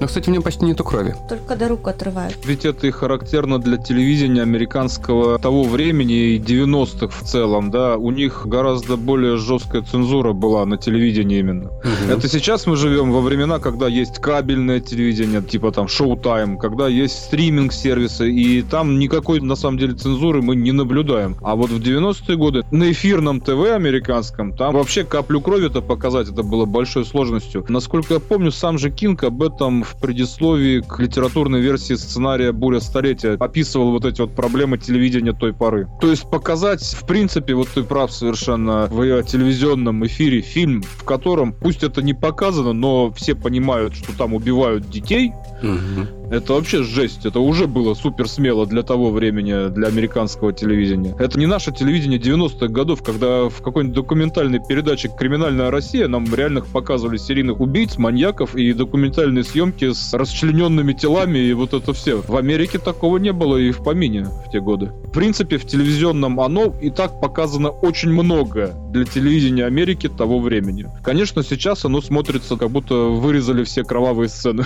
Мгм. Вот, а на самом деле они скорее там даже перебрали по сравнению вот с тем, что было допустимо и позволительно в Америке на телевидении. Ну, это вот им просто повезло, как обычно в таких фильмах любят говорить, что как-то сошлись звезды, то там продюсер кто-то настоял или еще что-то. Здесь у них был какой-то покровитель, именно продюсер, который сказал телекомпании, которая все пыталась урезать сценарий, нет, вот они должны снимать, как они хотят. И оно выйдет именно так. И после этого у них все пошло как по маслу. Но такие Кроме истории... паука в конце. Да, кроме паука в конце. Практически по книге же, поэтому... Но опять же, ты понимаешь, вот если бы там был Тим Карри, было бы по-другому. Они не понимали и не представляли, что у людей, и у большинства людей, да даже у нас сейчас, эмоции будет вызывать именно клоун. Причем эмоции не в плане какой плохой маньяк, а именно это изумительный монстр, который тебе нравится, и тебе интересно смотреть, что с ним будет и что он будет делать. Тебе не важно, там умрут эти дети, не умрут, что он с ними сделает, разорвет, убьет. Тебе интересно, что будет делать именно Тим Карри. Ну там, видишь, еще взяли же из книги, что приехала Одра к Биллу, и что она вся в паутине, она как бы в там в кататоническом сне, бла-бла-бла, все дела. И эта паучиха должна была появиться в кадре, чтобы ее можно было убить, и чтобы ее чары рассеялись, и вот эта паутина вся развалилась, и кто-то там живой, и кто-то уже труп спустились вниз. Не знаю, по-моему, самый страшный момент фильма, это причем очень хорошо заметно по поводу близкой смерти, это вот Билл, актер, в самом конце телеадаптации, когда он везет вот эту свою девушку на велосипеде. У него на лице ужас написан, потому что он боялся упасть с велосипеда. Так и в книге также он боялся упасть, но он разгонялся, потому что она начала цепляться за него, у нее жизнь появилась, но ему страшно при этом было, потому что, извините, велосипед вот-вот развалится. Но там по нему видно, что он вот-вот развалится. Ну, велосипед это был такой хороший, кстати, символ когда спас этот велосипед. С Ричи пошли в старый дом, и за ними как раз гнался оборотень. Ну, оно в виде оборотня. И вот на этом велосипеде они смогли от него как бы улизнуть. А, так вот, что это за момент был во втором фильме, в телеадаптации, где не показали Ну, там а, то, от чего они они бегут. изменили. Ну вот, э, что касается Нет. фильмов Мускетти, то они, конечно, не использовали там образы Да. из старых фильмов ужасов, которые сам Кинг внедрял в оно, да, вот тот же Человек-волк, то есть оборотень, это ведь фильм ужасов студии Universal, там, 40-х еще годов, там, черно-белый. Мумия, это то же самое, тот фильм с Борисом Карлофом. О них, в общем, Кинг-то писал, когда вот этот образ в книгу вписывал. Мускетти и компания, они как бы решили, что, ну, для нашего времени это уже чересчур старые фильмы, которые, ну, не будут узнаны там массовой аудиторией современной, так как она узнавала, когда читала роман. И они более не транслировали вот этих вот образы именно из тех старых фильмов студии Universal. Плюс там еще и наверняка вопросы с авторскими правами бы на эти образы возникли, потому что компании-то Мгм. разные создавали. Universal права на мумию там Франкенштейна, грубо говоря, и компанию. У New Line и Warner, которые оно делали новое, у них этих прав нет. Поэтому рекламировать конкурентов тоже, наверное, не хотелось. В новых фильмах, в фильмах Мускетти, не так это все представлено. Там в основном упор, по-моему, был сделан на образ, ну, если не считать Пеннивайза, на образ прокаженного в исполнении Хавьера Батета. Там еще был картины Модельяне, женщина. А, это да, а уже- этого вообще в книге, Это по-моему, не, не было. было. Потом мальчик без головы, который забыл, запомнился. Про тоже. Модельяне это просто у Мускетти дома в детстве висела такая картина, которая его пугала до усрачки, он решил ее Наверное, просто да. таким Она вроде- образом мумию заменить. Она вроде в каком-то фильме еще тоже фигурировала. Ну, кстати, это хорошая сцена у Мускетти. Мне они лично нравятся, они довольно жуткие, страшные. Не вот эта вот сцена с картиной, которая бегает в первой части, да, по-моему, за мальчиком, а вот образ во втором фильме пугающий, когда вот эта рожа там Мгм. этой дамы подъедает кого-то из них. Мгм. Мы все забыли про бабулечку с хвостами бобра. Бабулечка гоблин. Вы что, Беверли приходит такая батю навестить своего, взрослая Ну, это, Беверли. А, практически ой, по это- книге сцена Да, но а, там очень классная именно актриса играет, так особенно, когда она зависает, просто что она вроде как ответила, оба, а сценарий кончился, и она зависла. Это же как бы тоже... она не знает, что ответить. Это тоже, да, это ну, паучиха. Пе- Пеннивайз, он как-то застывает в каком-то Положение. положении, да. То ли он что ответить не знает, либо настолько голоден, что у него все, что он застывает. Но 27 лет ожидал их, ребята. Мгм. Оно того стоило. И очень жаль еще, что не включили ни в тот, ни в другой фильм момент, когда уже все, все, победили монстра, когда Дерри разрушается. То есть там действительно город весь уходил в эту яму. Ну да, да, там шторм Точно. был прям все. Да, вот это была бы прям фильм катастрофа Ну а, под конец. кстати же, ведь э, если говорить про книгу, то там это такой рефрен, вот уничтожение Дерри, потому что там ведь в начале все начинается с того, что там не просто вот дождик, да, как в фильмах показано, а там тоже такая буря, из-за которой проблемы большие в городе, люди спасаться вынуждены и так далее. То есть там стихийное бедствие на Дерри обрушается в самой первой главе, в которой Пеннивайз появляется в канализации там и мальчика утягивает Джорджа. Там это не просто дождик, там гораздо серьезнее все в городе Дерри было. Но если кораблик мог так спокойно бежать по ручейку, то, наверное, понятно, что там все-таки серьезно что-то. Ну вот в обоих фильмах там как бы не показано, что стихийное бедствие, показан просто сильный такой дождь, скажем так, да, ливень. А вот в книге там довольно много текста посвящено именно тому, что там вот реальные проблемы в городе из-за этого, аварии какие-то, вот свет пропадает и так далее. Ну вот отец Билла, он как раз сотрудников, которые занимаются вот этим обеспечением Водостоком. канализации, да, водостоками, и вот он какие-то даже моменты объясняют Биллу. Ну, Да-да-да. Тут суть в том, что когда просыпается оно, получается так, происходят какие-то стихийные бедствия. Раз, Да-да-да, совершенно Вода, Массовые убийства, массовые убийства и вот, смерти. а вот. вода не уходит, потому что массовые убийства, тел много, и там как бы застряло. Но Ну, вода не уходит. Даже символизм заключается в том, что просто когда оно пробуждается, происходит что-то ужасное. Это либо там какие-то вот большие массовые убийства, либо это какие-то стихийные бедствия, вот что-то такое. Ну, то есть это как раз вот возвращает нас к тому, что оно это некое такое вот не просто какой-то монстр из чулана, да, а это на самом деле очень древнее, очень мощное, внеземное, не из этой вселенной создание. Вселенское зло. Да, такой древний там бог, грубо говоря, там лавкрафтианский. И, соответственно, какие-то тектонические происходят сдвиги вот э, в космосе, в мироздании, когда оно просыпается, либо тем более, когда оно погибает. Ужас. Что, тебе захотелось книжку прочитать? И, кстати, еще, знаете, вот какой интересный момент? То, что когда оно погибает, такие вот разрушения в городе Дерри, это ведь еще символически отражает ту линию, что оно как бы является, стало частью этого города. Да. Город — это часть оно, а оно — это часть Дерри. Это вот как раз здорово было отмечено Кингом. Ну, это вообще красной линии там проходит через весь роман. Но вот в частности во второй главе, как раз в такой вот гейской главе, там это вообще прямым текстом сказано. Там один из этих персонажей, когда два гея спускаются под мост и видят там под мостом кучу шариков, они сначала видят там надписи. Там вся стена вот этого моста, она исписана ужасными гомофобскими ругательствами. И один другому говорит, что это как будто вот сам голос Дерри. И когда вот этот Пеннивайз там появляется, когда вот эти шарики летят, там на этих шариках написано «Я люблю Дерри» и так далее. То есть вот показано, что оно влияет на город Дерри, усиливая то зло, которое в жителях, в людях города Дерри как бы само по себе было изначально, делая их хуже, делая это зло хуже еще. И в том числе вот конкретно эта глава, она очень здорово вот этот момент отражает. Понять, когда я вот ребенком читал это произведение, я этого не мог. Когда я взрослым его перечитал, переслушал, я реально оценил, насколько это круто было сделано. Да, вот эта глава вторая, она как отдельное произведение вообще шикарно просто вот исполнена. И там вот эти вот смыслы, тонкие такие вот намеки, тонкие, но четкие при этом намеки смысловые, они присутствуют на самом деле. Кинг их сознательно вводил. Он сознательно сознательно показывал, что оно влияет на жителей города Дерри, а жители города Дерри, они как бы сами по себе не всегда хорошие люди, но вот благодаря влиянию оно, зло, которое внутри этих людей обычных живет, оно еще более сильным становится. То есть, если кто-то был просто гомофоб, перепив пиво мог обругать там какого-нибудь гея, то здесь они его сбрасывают с моста и пытаются убить, а добивают уже Пеннивайз. И дальше это тоже получает продолжение. Вы помните, в фильмах это не так хорошо показано, как в книгах, но тоже показано. Генри Бауэрс, оно его использовало. Особенно, когда Генри уже стал взрослым, сумасшедшим психушком, да, он был, там оно его прямо вывело из этой психушки, чтобы использовать, чтобы он напал на неудачников взрослых. Точно так же муж Беверли, который ее избивал в романе, а в фильме, по-моему, у Мускетти этого нет, а в телеадаптации, по-моему, было это. Тоже его использовал, этого человека, этого мужчину. Нет, его не было, там просто они спустились. Мужа нигде не было. Ну, вернее, муж был в начале, но он не приезжал в Дерри. В фильме ты имеешь в виду? Да. А вот в книге был. А в книге он как раз он притащил Одру туда, к оно. Да-да-да, вот. Оно его, опять же, использовало. Я об этом говорю, что оно в книге, оно людей с их недостатками, оно их использует. Это вот как раз, помните, цвет из иных миров, когда люди пьют воду, жители Дерри, они же пили и пользовались Водой. водой, да, а вот этот монстр, он, я так понял, что просто яд они пили, и...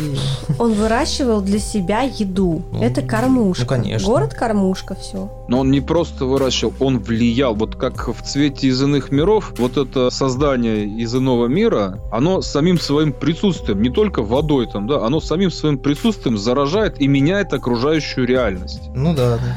И вот оно, оно ведь там древних времен в этом месте обреталось, да? Мгм. Этот город, он вырос на том месте, где было там, что там с метеоритом когда-то там оно прилетело. Оно корнями пропиталось вот оно этим духом. И это именно вот показано, как э, сплетается оно, вот это мистическое потустороннее зло из иного мира, гигантских масштабов, космический ужас, как оно сплетается, как на нем взрастает город и как это влияет на этот город и на его жителей. Это такая вот символика, смысловой посыл, который очень характерен для Кинга 80-х годов. Там во многих его произведениях можно что-то подобное проследить. Если вы вспомните «Сияние», один из его образцовых романов того периода, 70-е, 80-е годы, то вы наверняка вспомните, что Джек Торренс тоже был вроде как обычный человек, но в нем были свои червоточинки, свои недостатки. И вот отель «Оверлук», он использовал это Ну в да. своих целях А. менял человека. Зло в нем расти начинало благодаря тому, что на него влиял оверлук. Вот точно так же оно влияет на жителей города Дерри, в том числе на отдельных, совсем уж, скажем так, нехороших его жителей, таких как Генри Бауэрс. И что самое интересное, это не выходит э, за пределы Дерри. То есть все случаи, они как бы остаются замалчиваем. Ну, потому что оно еще не такое большое. Подожди, там же в книге они яйца раздавили. То есть, по сути, если бы прошло еще там пару миллионов лет, Нет, нет, дело, дело в том, что она вот как раз таки, да, она людей использовала, она не выходила напрямую, она использовала людей, чтобы отвести от себя подозрения какие-то. потому что надо время, чтобы разрастись. Это же пожиратель миров. Кстати, вот по поводу яиц, мне кажется, это очень слабая часть. Зачем она рожала, если она это не использовала? Мне тема с яйцами кажется, что Кинг подчеркнул это в фильме «Чужие».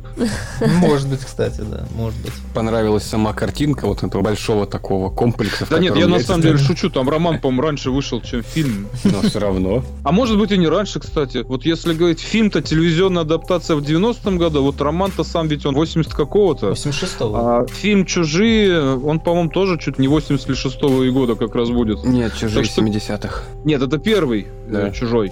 А вот «Чужие», которые Джеймс Кэмерон снял, они в 80 каком-то году уже 86-го. были. Вот 86-го. Ну, то есть где-то, наверное, Кинг мог уже смотреть и что-то подчеркнуть оттуда. На предпоказ сходил. Наверное. Это я к тому, что это вот характерно как раз для фильма «Чужие». Помните сцену, где Сигурни Уивер жжет из огнемета яйца, кладку матки чужих? Вот мне лично сцена из «Оно» с уничтожением яиц напоминала как раз вот всегда эту сцену. Наверное, хорошо, что я все-таки не прочитал эту книгу. А может, нехорошо. А может быть и нехорошо. Просто как-то вот в детстве она прошла мимо меня. Я не знаю, почему. Самое интересное, все самые важные его романы, тоже «Противостояние», тоже «Оно», та же «Мертвая зона», да даже тот же «Кладбище», все вот самое то, благодаря чему как бы Кинг стал известным, то, что сделала жанр ужасов, они прошли мимо меня. Я читал «Бегущего человека» под псевдонимом Бахман, «Худеющего» читал, сборники рассказов, но про лангольеров, ладно, читал, это было интересно. Но вот большие романы как-то мимо прошли, и это удивительно. Ну, ну, потому что в больших романах Кинг дает волю своему графоманскому началу, честно говоря. И даже в лучших его больших романах это чувствуется. Они там чересчур многословны порой. Реально, чересчур. Вот если взять тот же «Бегущий», согласись, он читается в лед, абсолютно легкое такое, быстрое чтение. Да, но потому что у него и размер примерно как у рассказика. Это не прям роман-роман. Это просто Да, хорошо да, да. А расписанный если рассказ. взять то же самое противостояние, то там просто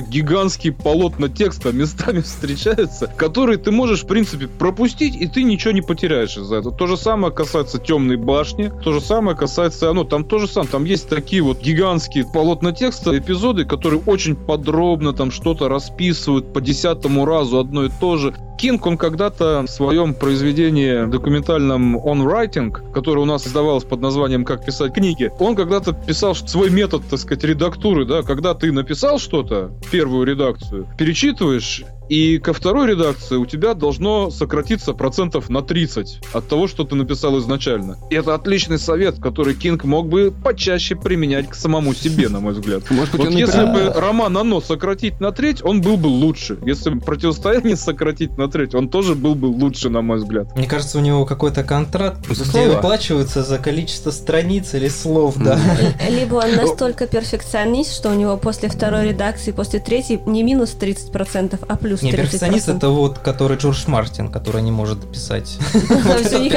Я вам скажу, моя теория лично здесь заключается в том, что Кинг где-то вот в это время, на рубеже 80-х и 90-х, он поменял издательство, и у него поменялся редактор. Вот совершенно точно я знаю, я помню, я читал об этом, и, в общем, существуют разные версии того же «Сияния». Есть первое «Сияние», да, которое в первом виде было опубликовано изначально. Это была редакция первого редактора Кинга. И этот редактор ему сказал, выкинь оттуда вот эту часть. И там реально отсутствовал целый кусок в начале. В более поздних изданиях романа восстановлен, но изначально этого не было. Тот же редактор ему порекомендовал заменить сцену в романе «Жребий» про вампиров. Там была сцена изначально написана, как один из персонажей попадает в ловушку главного вампира, и его заживо едят крысы. Мгм. А в итоге, вот по совету своего первого редактора, Кинг переделал эту сцену, сделал ее менее жесткой. Там его уже не крысы едят, а там он попадает на острия ножей. Ножи были воткнуты. Как бы яма с кольями получилась. И, в общем, не самые плохие советы со стороны редактора. Где-то сократить, где-то вот это все. А потом Кинг, когда поменял редактора, он, во-первых, уже стал звездой, суперзвездой, он стал бренд, он уже начал, грубо говоря, он уже стал в том статусе, когда ты реально можешь выставить на продажу свои носки, и их купят. Он стал настолько известен, знаменит и богат, что ему, в общем, советы каких-то редакторов о том, что надо бы что-то убрать, видимо, стали уже неприятны. Это не пошло ему на пользу, потому что вот как раз где-то начиная с конца 80-х у Кинга частенько стали тексты более такие тяжеловесные и где-то даже графоманские. В том плане, что очень много изобилия текста, который не всегда там нужен. Иногда это лучше было бы сократить. Как в Если- той же темной башне, когда, знаете, я всегда говорю про темную башню, почему я ее не люблю и почему я бросил читать этот цикл. Когда там на третьем или четвертом томе я просто задолбался читать один и тот же текст про то, что у Роланда револьвер с ручкой из сандалового дерева. Потому что я это с первого раза как бы запомнил. Зачем мне об этом каждые 2-3 страницы повторять, напоминать, что у него ручка из сандалового дерева? Вот это я называю как раз вот графоманией в том плане, что это лишний абсолютно текст, ненужный, который просто утяжеляет книгу. Если вот сравнивать с тем же противостоянием, мне кажется, можно прочитать где-то 2000-х годов «Мобильник». Вот это получается ужатое противостояние. По факту история точно такая же о вымирании, только теперь это не некий дьявол, а мобильник и вообще вся вот эта сеть. Один из последних романов, как раз, который я читал, и после этого я отказался от Кинга. Понял, что мне перестало быть интересно его читать. Ну, ты тогда еще не дошел до самых скучных, я бы тебе сказал. Не, ну я после этого еще как раз на рубеже, когда вышел сериал, попробовал 11, 22, 67 или какой-то 63. вот 63, хорошо. Не очень тоже интересно. Который от Кинга там буквально один кусок на 4 страницы, когда парень убивает ребенка в ночь Хэллоуина. И все. Все остальное это какой-то такой полутру крайм, когда пытаешься изменить весь мир. Ну, знаешь, она была интересная, эта книга, но первые две трети. Потом она оказалась настолько затянутой, что я вот не смогла ее дочитать. Стало скучно. Слушайте, а вы смотрели сериал по Кингу «Чужак», по-моему, называется? «Аутсайдер» вот этот вот. Да, я смотрел, книжку не читал, но вот сериал, кстати, я, я тоже книжку не читал, но вот сериал, когда смотришь, это такой вот дистиллированный современный Кинг. У него хорошее, крутое начало, прям интересно. Ага. А потом такая нудотень и вода идет вот вообще. Я помню эпизод из этого сериала. Целая серия, практически час хронометража, это тупо едут люди в машине и треплются о чем-то. И больше не происходит вообще ничего. А последние это... полторы серии серии, когда они в пещере. Еще... Тоже чушь, согласен.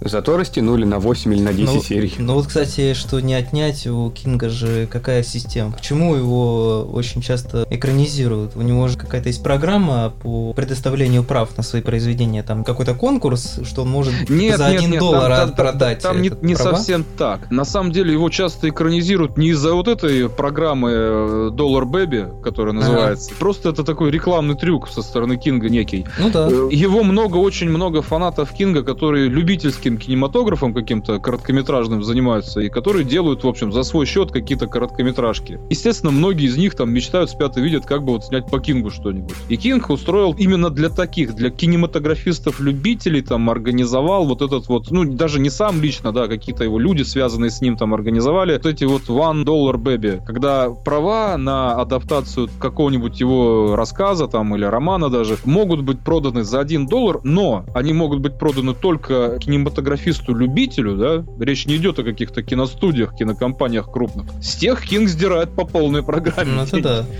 Это во-первых. А во-вторых, эти права не действуют там, по-моему, в течение года. Человек может снять фильм только в течение года. И действуют, там есть свои ограничения. Эти фильмы не могут быть показаны нигде, кроме как вот на специальном фестивале Dollar Baby Films там фестивал, который проводится в разных городах, в разных странах, в том числе и в России он, по-моему, один раз проводился. Я там даже, по-моему, в жюри был, когда-то меня приглашали этого фестиваля. То есть это не история про то, что Кинг там изначально начал продавать за один доллар всем права. Нет, а, это нет? история, когда он уже давным-давно много-много прав напродавал, там много фильмов уже было снято, он уже был супер популярен, супер известен, и один из самых экранизируемых авторов, но где-то в рекламных целях вот была устроена такая система с этими правами на экранизацию за один доллар. Я просто знаю еще историю создания одного такого российского фильма короткометражного по рассказу «Детки в клетке». Он же «Пустите детей» под разными вариантами перевода он издавался на русском языке. Эту короткометражку снял Александр Домогаров-младший. Это неплохой реально короткий метр, такой качественно скажу. Домогаров, а, который, Александр... который снял «Пиковую даму». Вторую часть, да, «Пиковой да. дамы», потом Александр Домогаров-младший снял. И он уже снял фильм довольно успешный «Пальма» называется. Угу. Российское кино, довольно успешное и довольно известное. Сейчас он, по-моему, вторую часть снимает. Он еще и в «Елках» там снимался, как ну, актер. Да, да. Вот этот парень, угу. Саша Домогаров. Мы с ним просто общались, интервью я там с ним делал, еще что-то. И вот я от него знаю из первых рук, так сказать, от этого режиссера по поводу судьбы вот этого фильма. Они несколько лет снимали вот эту короткометражку по Кингу, и они реально сначала смогли попасть в эту программу One Dollar Baby, закупили, так сказать, права за этот один доллар символический у Кинга, и официально могли вот эту выпустить экранизацию, как именно вот часть программы One Dollar Baby. Но, поскольку они довольно долго это все монтировали и так далее, и так далее, и так далее, у них просто истек срок прав по вот этой программе. А продлить они не смогли, потому что Кинг продал права кому-то еще. Из крупных студий уже. Соответственно, продлить не смогли. И вот эта короткометражка «Пустите детей» российская и на самом деле неплохая по Кингу, она сейчас не входит ни в какие программы, не является официальной экранизацией, но ее можно найти, по-моему, в интернете. И я рекомендую всем. Это на самом деле неплохая короткометражка.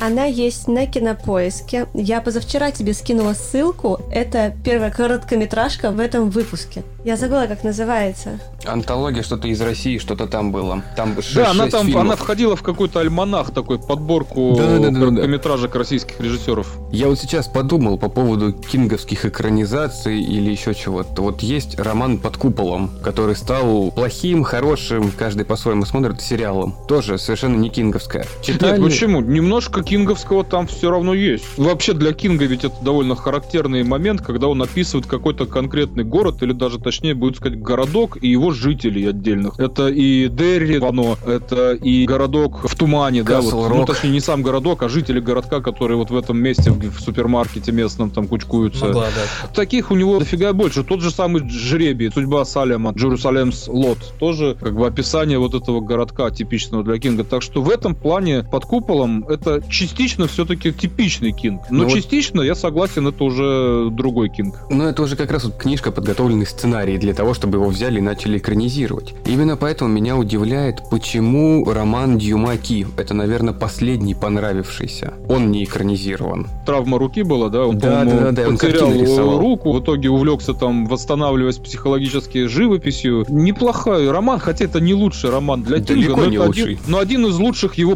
позднего периода, я бы сказал. Да, вот меня удивительно, я все вот его ждал, наверное, экранизацию какую-то, а его почему-то не хотят брать. Там могли получиться очень красивые что пейзажи, что сама история. Все-таки картины оживающие, этот мир в картинах с девочкой, насколько я помню, тоже давно читал. Ну, он довольно киношный, я согласен. Вот сам текст романа, там есть эти образы. Мне, кстати, кажется, что Кинг там немножечко подстырил из Джей-хорроров тему. Да, да, да, Вот да, да, когда вот, девочка вылезает Страшные девочки, вот эти из озер, там, из воды откуда-то, из колодцев вылезающие. Это такое, и, знаете, веяние звонка, я бы сказал, в этом ощущается. Почему не экранизировали? Вопрос, конечно, как бы к ним больше, да, к голливудским продюсерам. Вообще, в принципе, я бы отметил как некую тенденцию. Кинга любят экранизировать все-таки, ну, если что-то новое, то для телевидения в основном. А вот в кино больше стараются экранизировать что-то из старого. То есть переснимать воспламеняющую взглядом старое, да, произведение Кинга. Оно старое произведение. Кладбище домашних животных старое произведение Кинга. Просто они, наверное, тоже понимают, что это лучшие его вещи, в отличие от мистера Мерседеса какого-нибудь. Ну, кстати, сериал про мистера Мерседеса, трилогия, отличный получился. А вот Доктор Сон, он же тоже по новой книге, считай, снят. Но это, правда, продолжение «Сияния». Это продолжение кубриковского сияния именно М. было. Это не совсем кинговское Ну книжное. Кинговского тоже. Да, но им пришлось идти от того, что Кубрик ушел по сценарию по-своему, и фильм они также туда же Мгм. повернули, Ну нежели да. книга. Как тогда говорил, мне он не особо понравился. А я и сейчас скажу, и Доктор Сон, я книгу не читал, фильм слабее. Ну, с Кубриком вообще в сравнении никакой не идет вообще абсолютно. Хотя я понимаю тех, кому больше нравится вот Доктор Сон, и вообще кто фанатеет от Доктор Сон. Я понимаю, почему. Это неплохой фильм, просто не такое произведение искусства, как «Сияние Кубрика». И, кстати, я терпеть не могу «Мистер Мерседес», сериал ненавижу этот, честно скажу. Не понравился? Абсолютно. Я просто вот книги как-то прошли мимо меня, но мне вот актер главный полицейский, Нет, который- актер, да, к актеру там Брэндон Глисон, по-моему, его Да, играет. да, да, да, У меня нет вопросов. Мне в основном фильмы и сериалы не нравятся, знаете, по какой причине? Сугубо по писательской. Мне сценарии, как Мгм. правило, не нравятся. Вот сценарий мистера Мерседеса, и, в общем, я так подозреваю, его литературный первоисточник, вот они мне не нравятся в первую очередь. Вопросов к актерам или там к картинке, к оператору, к композитору у меня нет. А вот э, сценарий мне не нравится. Я вижу в этом сценарии все те же недостатки, которые свойственны Кингу. Не те же персонажи, образы, которые у него кочуют из одного произведения в другое. Вижу здесь перегибы, какие-то личные комплексы, возрастные комплексы, в том числе того же Кинга. Помнится, в «Мистере Мерседесе» в сериале один из моментов, который меня убил, это старый толстый вот этот коп, который заводит себе молоденькую любовницу. Вот. Я в этом какие-то личные комплексы Кинга уже усматриваю, честно говоря. Не знаю, мне кажется, он просто нашел нишу, как нужно писать, чтобы у него покупали. И он продолжает в ней клепать. Также существует теория, что сейчас вместо Кинга пишет его сын, а вот настоящие работы Кинга это теперь Джо Хилл. М. Ну, это бредовая, конечно, теория, но последняя работа... Я бы сказал, что у Джо Хилла получается ближе к тому Кингу Да. лучших его времен, чем у самого Кинга. При этом Джо Хилл, он все равно слабее, чем его батя в свои лучшие годы. Сейчас тяжело ему придумать что-то новенькое. Но хотя тоже он вылез за счет ключи Локков, вот этот сериал графический комикс и сериал, который по Netflix вышел.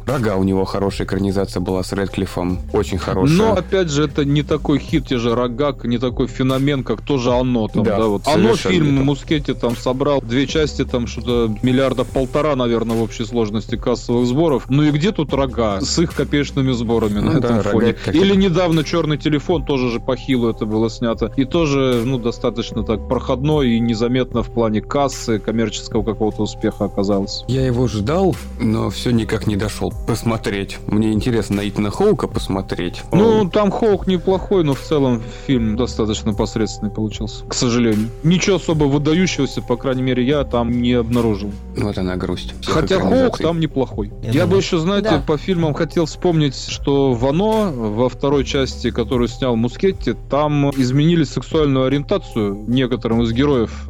Да. В романе не было этого. И Что, это вот как Стэнли? раз э, к Вот теме того, что зачем это было сделано, мне кажется, никто не понимает. Ну, кроме того, что ради политической пропагандистской повестки американской. Потому что в самом романе тема была затронута. Вот как раз в той самой второй главе, и там было это очень хорошо сделано. И в фильме эта вторая глава тоже была вот именно в фильме Мускетти. В телевизионной версии нет, по-моему, ничего такого не было. Зачем было менять сексуальную ориентацию героям? Непонятно.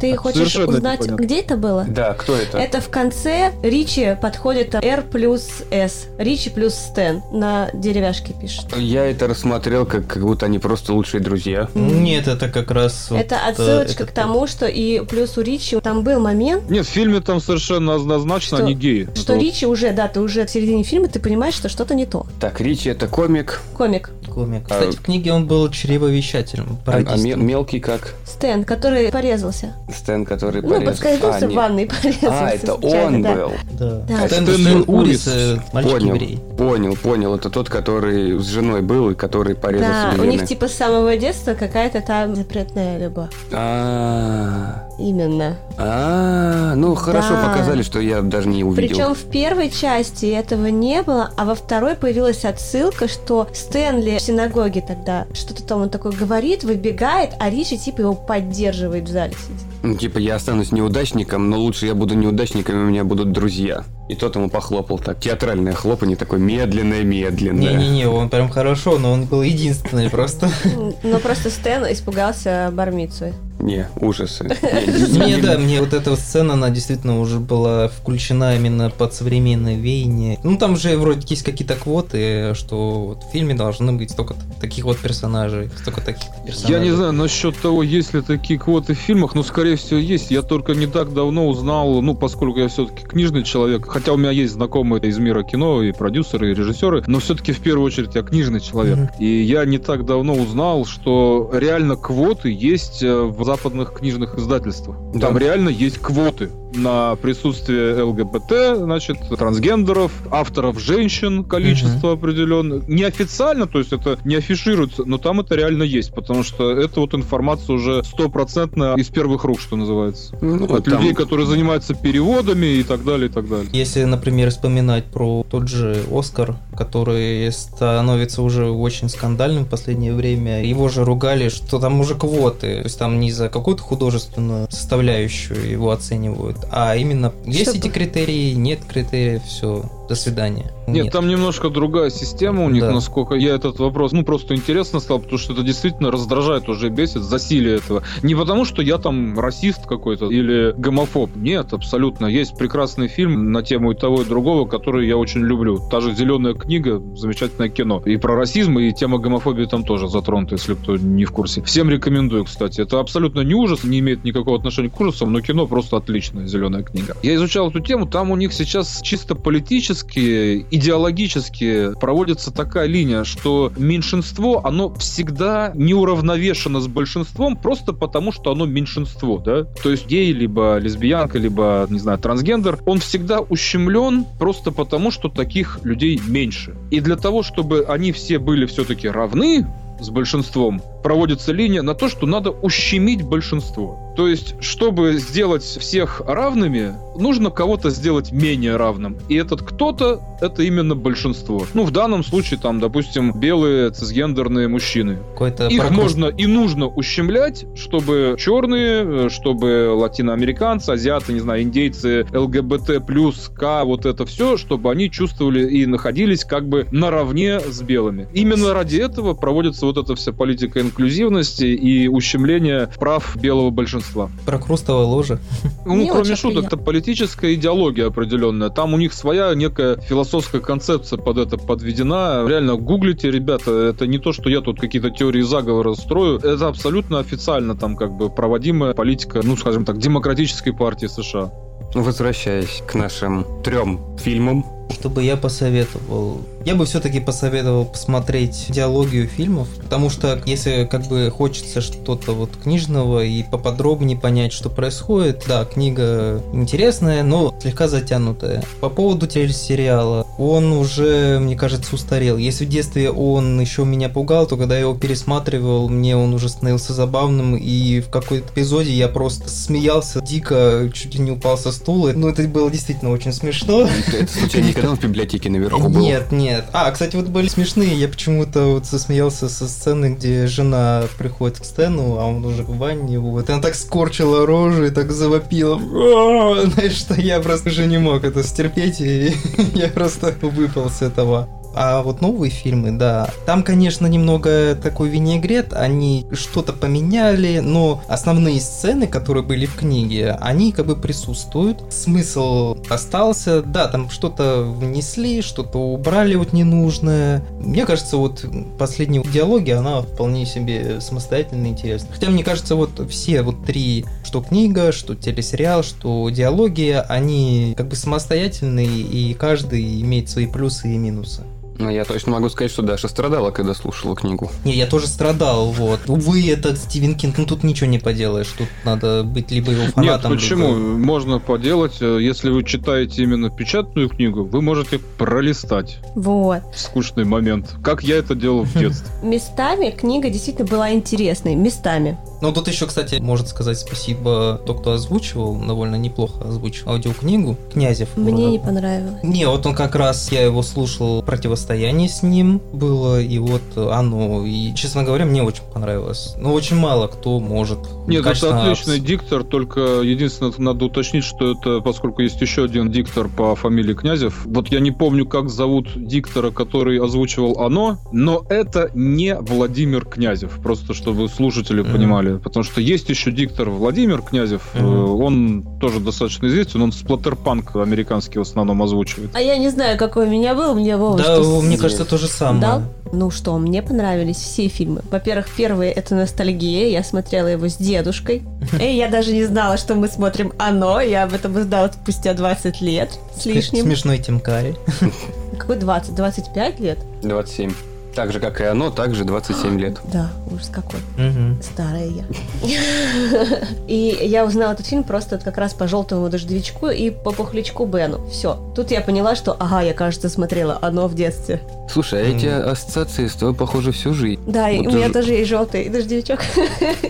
Не знаю, мне всегда ассоциация это клоун. Вот прям визитная Ты карточка. знаешь, с тех пор я очень сильно боюсь клоунов, и, наверное, я один из немногих детей, именно моего возраста, у которых нет фотографий из Макдональдса с момента его открытия. Кстати, забавный факт, что ассоциация клоунов очень сильно была недовольна выходом фильмов. И прям они устраивали, и у нас тоже в России были недовольны. Настоящие клоуны есть ассоциация А клоунов, чё? которые, как бы, у них сейчас проблемы, они и так уже вымирающие, как говорится, вид. а Именно Я подозреваю, что это просто товарищи из пиар-отдела компании New Line и Warner Brothers занесли в эти ассоциации немножко денег, чтобы клоуны попиарили премьеру их фильмов. Может быть. И Ну, попиарили себя. Кстати, у, Да, и попиарили себя в том числе. У американцев интересная тема. Я не знаю, насколько она сейчас изменилась, но вот в том же 90-м году вот эта ассоциация клоунов, у них каждый человек, кто туда вступает, он должен предоставить свой образ, зарегистрировать как бы свой образ и свое имя. И никто больше не будет иметь права по всей стране пользоваться вот, вот именно так наносить грим, именно в таком костюме Мгм. выступать. А Ну да. поэтому у них там были вот эти клоун Боза, не Боза. Да, именно поэтому этих клоунов знают по всему миру. Это официально зарегистрированные были, но не по миру, у них по стране. Интересно. Ну, жители этой страны обычно считают, что все, что знают у них, обязаны знать и весь остальной мир.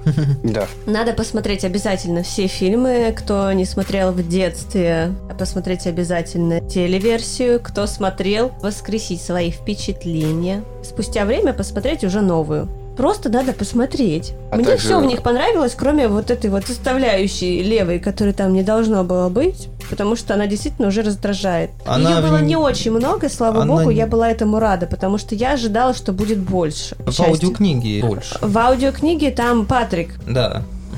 Слава богу, его вырезали, потому что он не нужен. В телеверсии там был Патрик, только там он был... Он был братом. Нет? Нет, нет. он Одним нет. из бугаев, по-моему. Бугаев, Один который бугаев? с баллончиком и огнем. Это который А. потом трупом машину водил Мгм. взрослому и в больничку а, к нему ну пришел. все. Ну, он был, но это был другой Патрик, не тот, который Это в не книге. Мгм. Что касается книги, ну, наверное, однозначно те, кто вообще терпеть не могут какие-то вот сцены гейского толка, да, такого плана, или сцены с детьми сексуальные Но это какие-то. неприятно. Да, это нельзя рекомендовать. Имейте в виду, что в книге это есть в нескольких эпизодах. Ну, как какие-то другие сцены тоже достаточно мерзкие, там, шокирующие. Но, опять же, я бы все-таки рекомендовал, наверное, читать. Если скучно что-то пропускать, если мерзко тоже что-то можно пропустить в конце концов. Но имейте в виду, что в книге оно гораздо больше, чем в любой из экранизаций. И телеадаптацию, и кинодилогию рекомендовать к просмотру можно. Другое дело, что и у телеверсии, и у киноверсии есть как свои достоинства, так и свои недостатки. К достоинствам, безусловно, относятся Пеннивайз и там, и там. Какие-то другие моменты тоже есть личные в телеверсии, какие-то есть моменты хорошие в киноверсии. Из э, киноверсии, там же два фильма, да, и первый фильм, он лучше, чем второй, я бы так сказал, по моим впечатлениям. Хотя во второй части там больше голливудских звезд таких известных, да, снялось. Но мне больше первая часть нравится, и, в общем, по кассовым сборам тоже практика показывает, что народу больше понравилась первая часть все-таки, чем вторая. Обычно бывает наоборот, обычно бывает, что сиквел гораздо больше собирает, чем первая часть. Ну вот э, в фильмах э, Мускетти получилось наоборот. Первая часть около миллиарда собрала, а вторая часть сильно меньше, там на несколько сотен миллионов. Тот еще показатель качества, как бы, да, но в данном случае, наверное, отражает действительно. А так, э, я рекомендую все-таки познакомиться и с литературным первоисточником, но имейте в виду, что там есть некие недостатки, присущие Кингу, в принципе, да, и особенно в поздний период его творчества. Это и многословность, обилие текста, и где-то какие-то немножко нелепые уже графоманские такие моменты, то есть когда чувство вкуса действительно человеку отменяет. Но там же есть и масса достоинств, и масса моментов шикарных, относящихся, наверное, к лучшим у того же Кинга. Но имейте в виду, роман несовершенен, хотя это и одна из лучших его вещей. Такой вот парадокс. Экранизации, то же самое можно сказать. Ни первая версия, ни вторая несовершенные, но там есть безусловные достоинства, из-за которых можно рекомендовать к просмотру. Ну и само собой, конечно же, рекомендовать узнать обоих Пеннивайзов,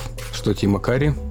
Мгм. который, на удивление, вот как раз когда искал по нему информацию, оказывается, в 2012 году перенес обширный инсульт, у него правая сторона вообще не работает, Мгм. он передвигается на кресле каталки, Мгм. и сейчас уже почти не снимается, а только, ну, смог восстановиться, хотя бы он озвучкой сейчас занимается, эпатажного, наверное. Во-вторых, очень харизматичный актер. Именно вот то, что вот такого он уже больше не сможет сделать, и это очень обидно. Но его Пеннивайз остается легендой. Там, конечно, Билл, он тоже будет в свое время легендарным, он очень хорошо отыграл, но вот для нашего поколения и для тех людей, которые еще посмотрят на Тима Карри и будут знать, кто такой Тим Карри, я думаю, они все равно предпочтут его, нежели нового. Я бы еще сказал, что Скарсгард это ведь один из клана Скарсгарда. Да, Да, это целая много. куча. много. Да, главное, чтобы он из тени своих, как бы, и отца, и братьев. Но он, в принципе, уже неплохо у него карьера идет. Вот неплохой фильм «Варвар», фильм ужасов. Не смотрели еще? Нет. Могу порекомендовать. Там у него одна из второстепенных ролей, и плюс он один из продюсеров фильма. В принципе, парень в нужном направлении Мгм. двигается, я бы так сказал.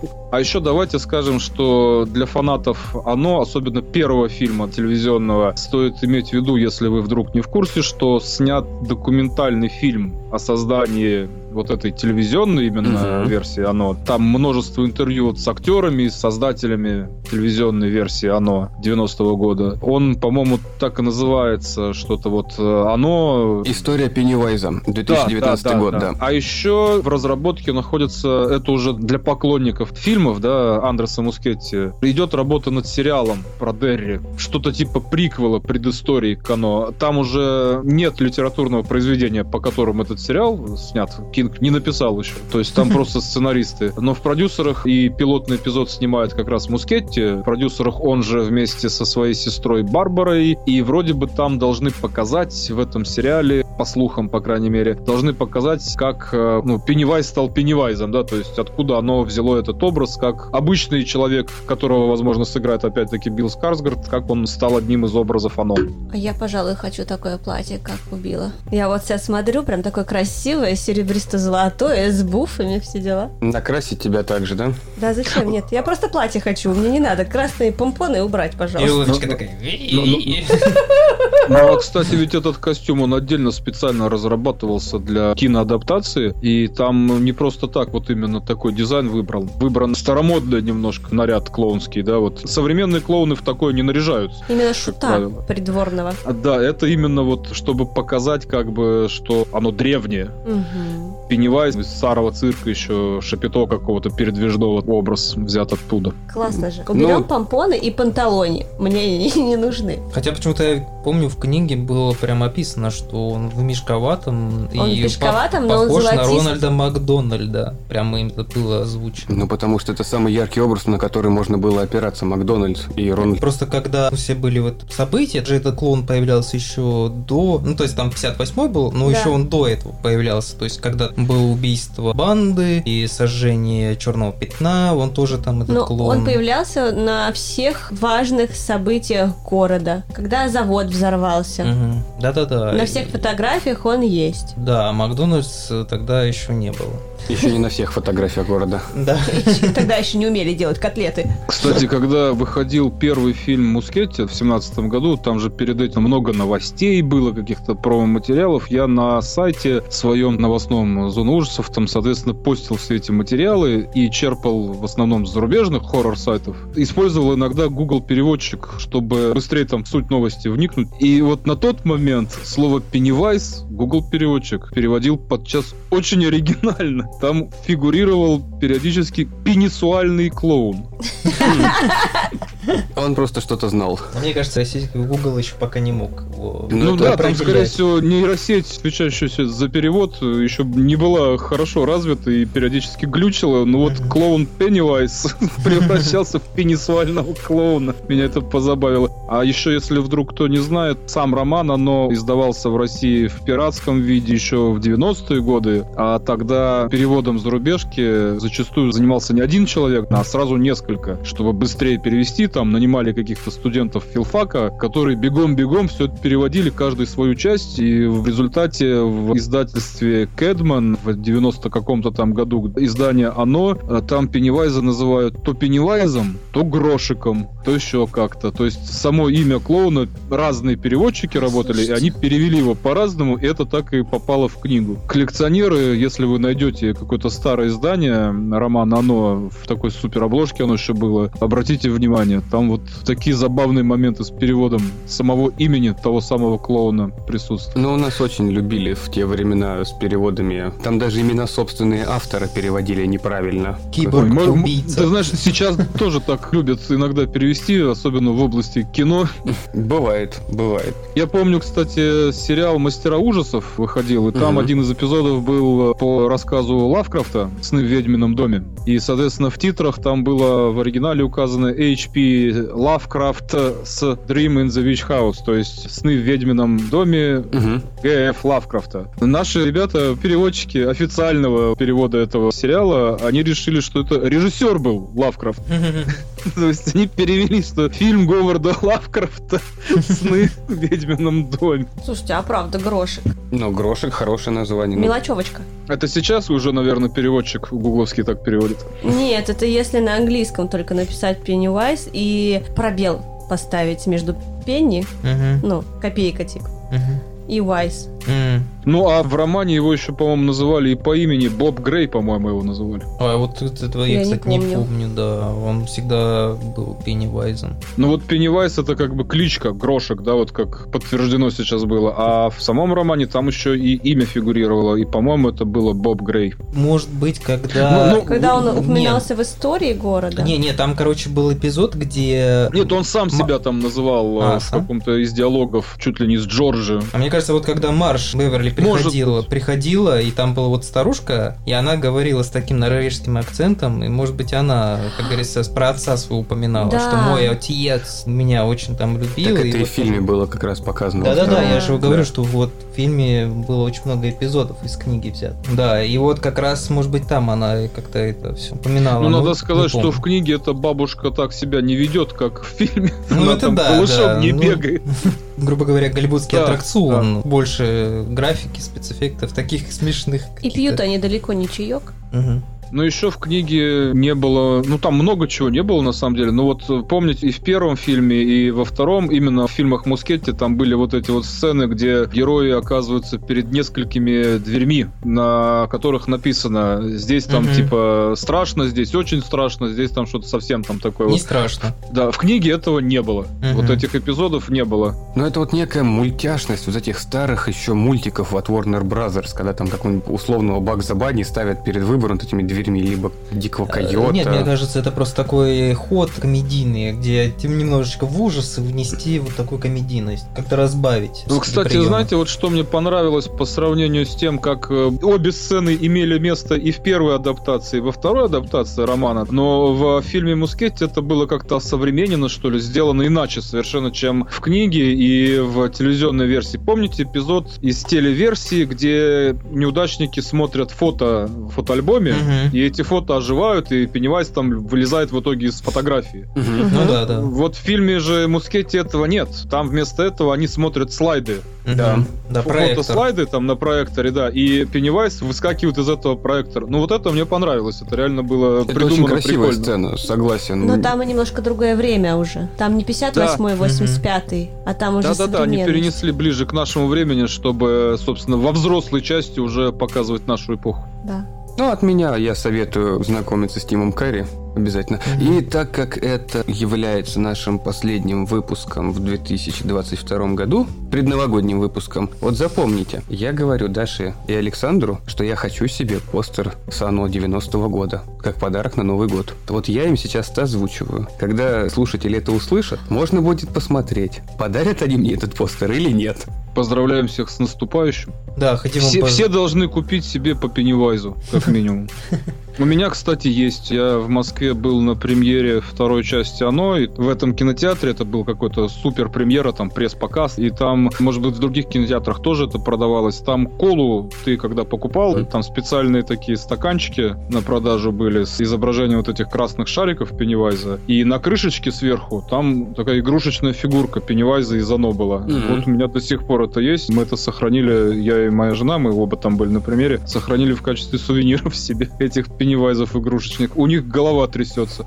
Я хочу поздравить всех с наступающим Новым годом и хочу пожелать, чтобы все-таки ужасы они оставались в книгах, фильмах, а не в реальной жизни. Я думаю, мы все к этому пожеланию присоединяемся. Конечно. Если бы нам хватало ужасов так, мы бы и фильмы не смотрели, и книжки не читали. Но Да, вот хотелось бы, чтобы нам ужасов не хватало, и тогда мы бы еще с большим бы интересом смотрели и читали ужас. Поздравления с наступающим Новым годом. А Растите, развивайтесь, пожалуйста. Посыл фильма все-таки в единстве сила. в детской дружбе. В детской в дружбе, да. Вот, не И- бросайте своих друзей. Вот. Живите дружно. И дарите постеры Сано. А еще такой вопрос. А вот что в 22 году, ребята, каждому из вас в жанре ужасов из просмотренного больше всего понравилось, что бы вы рекомендовали? Я бы рекомендовал посмотреть на Женю Калядинцеву в образе Майкла Майерса. Это самое ужасное, что я видел за последний год. Он меня реально напугал. А Женя вообще фанат Майерса конкретный, Но постоянно его косплеит. А так, ну, наверное, последние полгода были достаточно суматошными, и подкасты у нас выкладывались по большим сериям, поэтому я как-то в меньшей степени смотрел что-либо вне наших выпусков. Но я могу порекомендовать новую трилогию и конкретно последний фильм Хэллоуина, который вышел буквально этой осенью. Он меня впечатлил. Но я, например, тоже был под большим впечатлением на серии. Как раз мы вот разговаривали про каннибал Холокост. Ну, я раньше этого не видел, и это было действительно... Это было открытием, Это согласен. было открытием, да. Не всем, конечно, рекомендуешь это, но вот для меня это было все-таки что-то впечатлительное. Да. Так как у меня память как у рыбки, я забываю моментально название, я смотрю, что было в этом году. Пожалуй, «Сияние» для меня, наверное, было самым классным. А, ну да, ты же его первый раз Ну, смотрела. абсолютно все причем. А у тебя, Миш, что в этом году Э, запомнилось? Ну, я уже упомянул «Варвар», да, Мгм. вообще еще несколько фильмов. Мне понравился новый фильм «Техасская резня бензопилой». Мне понравилось, как там обстебали современные вот эти вот все повесточки модных блогеров, вот это все, культуру отмену, когда они на кожаное лицо телефоны мобильные направляют и угрожают, потому что если ты фигню какую-нибудь выкинешь, мы тебя отменим. После чего он их там всех распиливает. Это реально было круто. Мы не смотрели еще, да? Я. О, какая жалость. Ну, Посмотрите. Мы еще, мы еще, да, мы вернемся. Ну и вообще было довольно не так и мало хороших фильмов в этом году жанровых вышло. Новый хищник, который добыча, тоже, по-моему, очень даже удачный получился. Не Я знаю, не смотрели дошел. вы или нет. В общем, вполне себе рекомендую. На удивление, несмотря на то, что там ожидалась, опять же, повесточка в полный рост, она там как-то внедрена, оказалась очень уместно и без вопросов, никаких претензий по этой части у меня к добыче нет. Хорошее кино. «Восставший из ада» не рекомендую новый, мне понравился. Поздравили. От нас, да, поздравили с праздником. Мгм. Относительно поздравили, но поздравили мы, я думаю, все понимают, что это именно наши поздравления. Желаем всего самого лучшего в новом году. Подписывайтесь на нашу группу ВКонтакте и группу в Телеграме. Обязательно подписывайтесь на все группы Миши Парфенова, а это и Хоррор Зон, это и ССК, и его прямая группа. Парфенов МС, зона ужаса. Спасибо. Не вспомню. Ну, это просто Парфенов МС так рекламирует свою книжку «Зона ужаса», переизданную в очередной раз. Ну, раз нас слушаете, вы поклонник хорроров, обязательно заходите на сайт Horror Production. Там вы найдете очень много материалов именно по и фильмам, и по книгам в жанре хоррора. Так что почаще туда заходите. Очень много интересных материалов. И не забывайте оставлять свои комментарии в ВК и в Телеграм-канале. Вот тут я еще добавлю. Также в комментариях вы можете указать, какой выпуск вам понравился в этом году больше всего и какие фильмы ужасов или триллеров понравились в этом году больше всего. В комментариях под этим выпуском. Да, ну или просто так. Спасибо, что слушали нас. До новых встреч! Пока-пока! Да, до новых встреч! До свидания.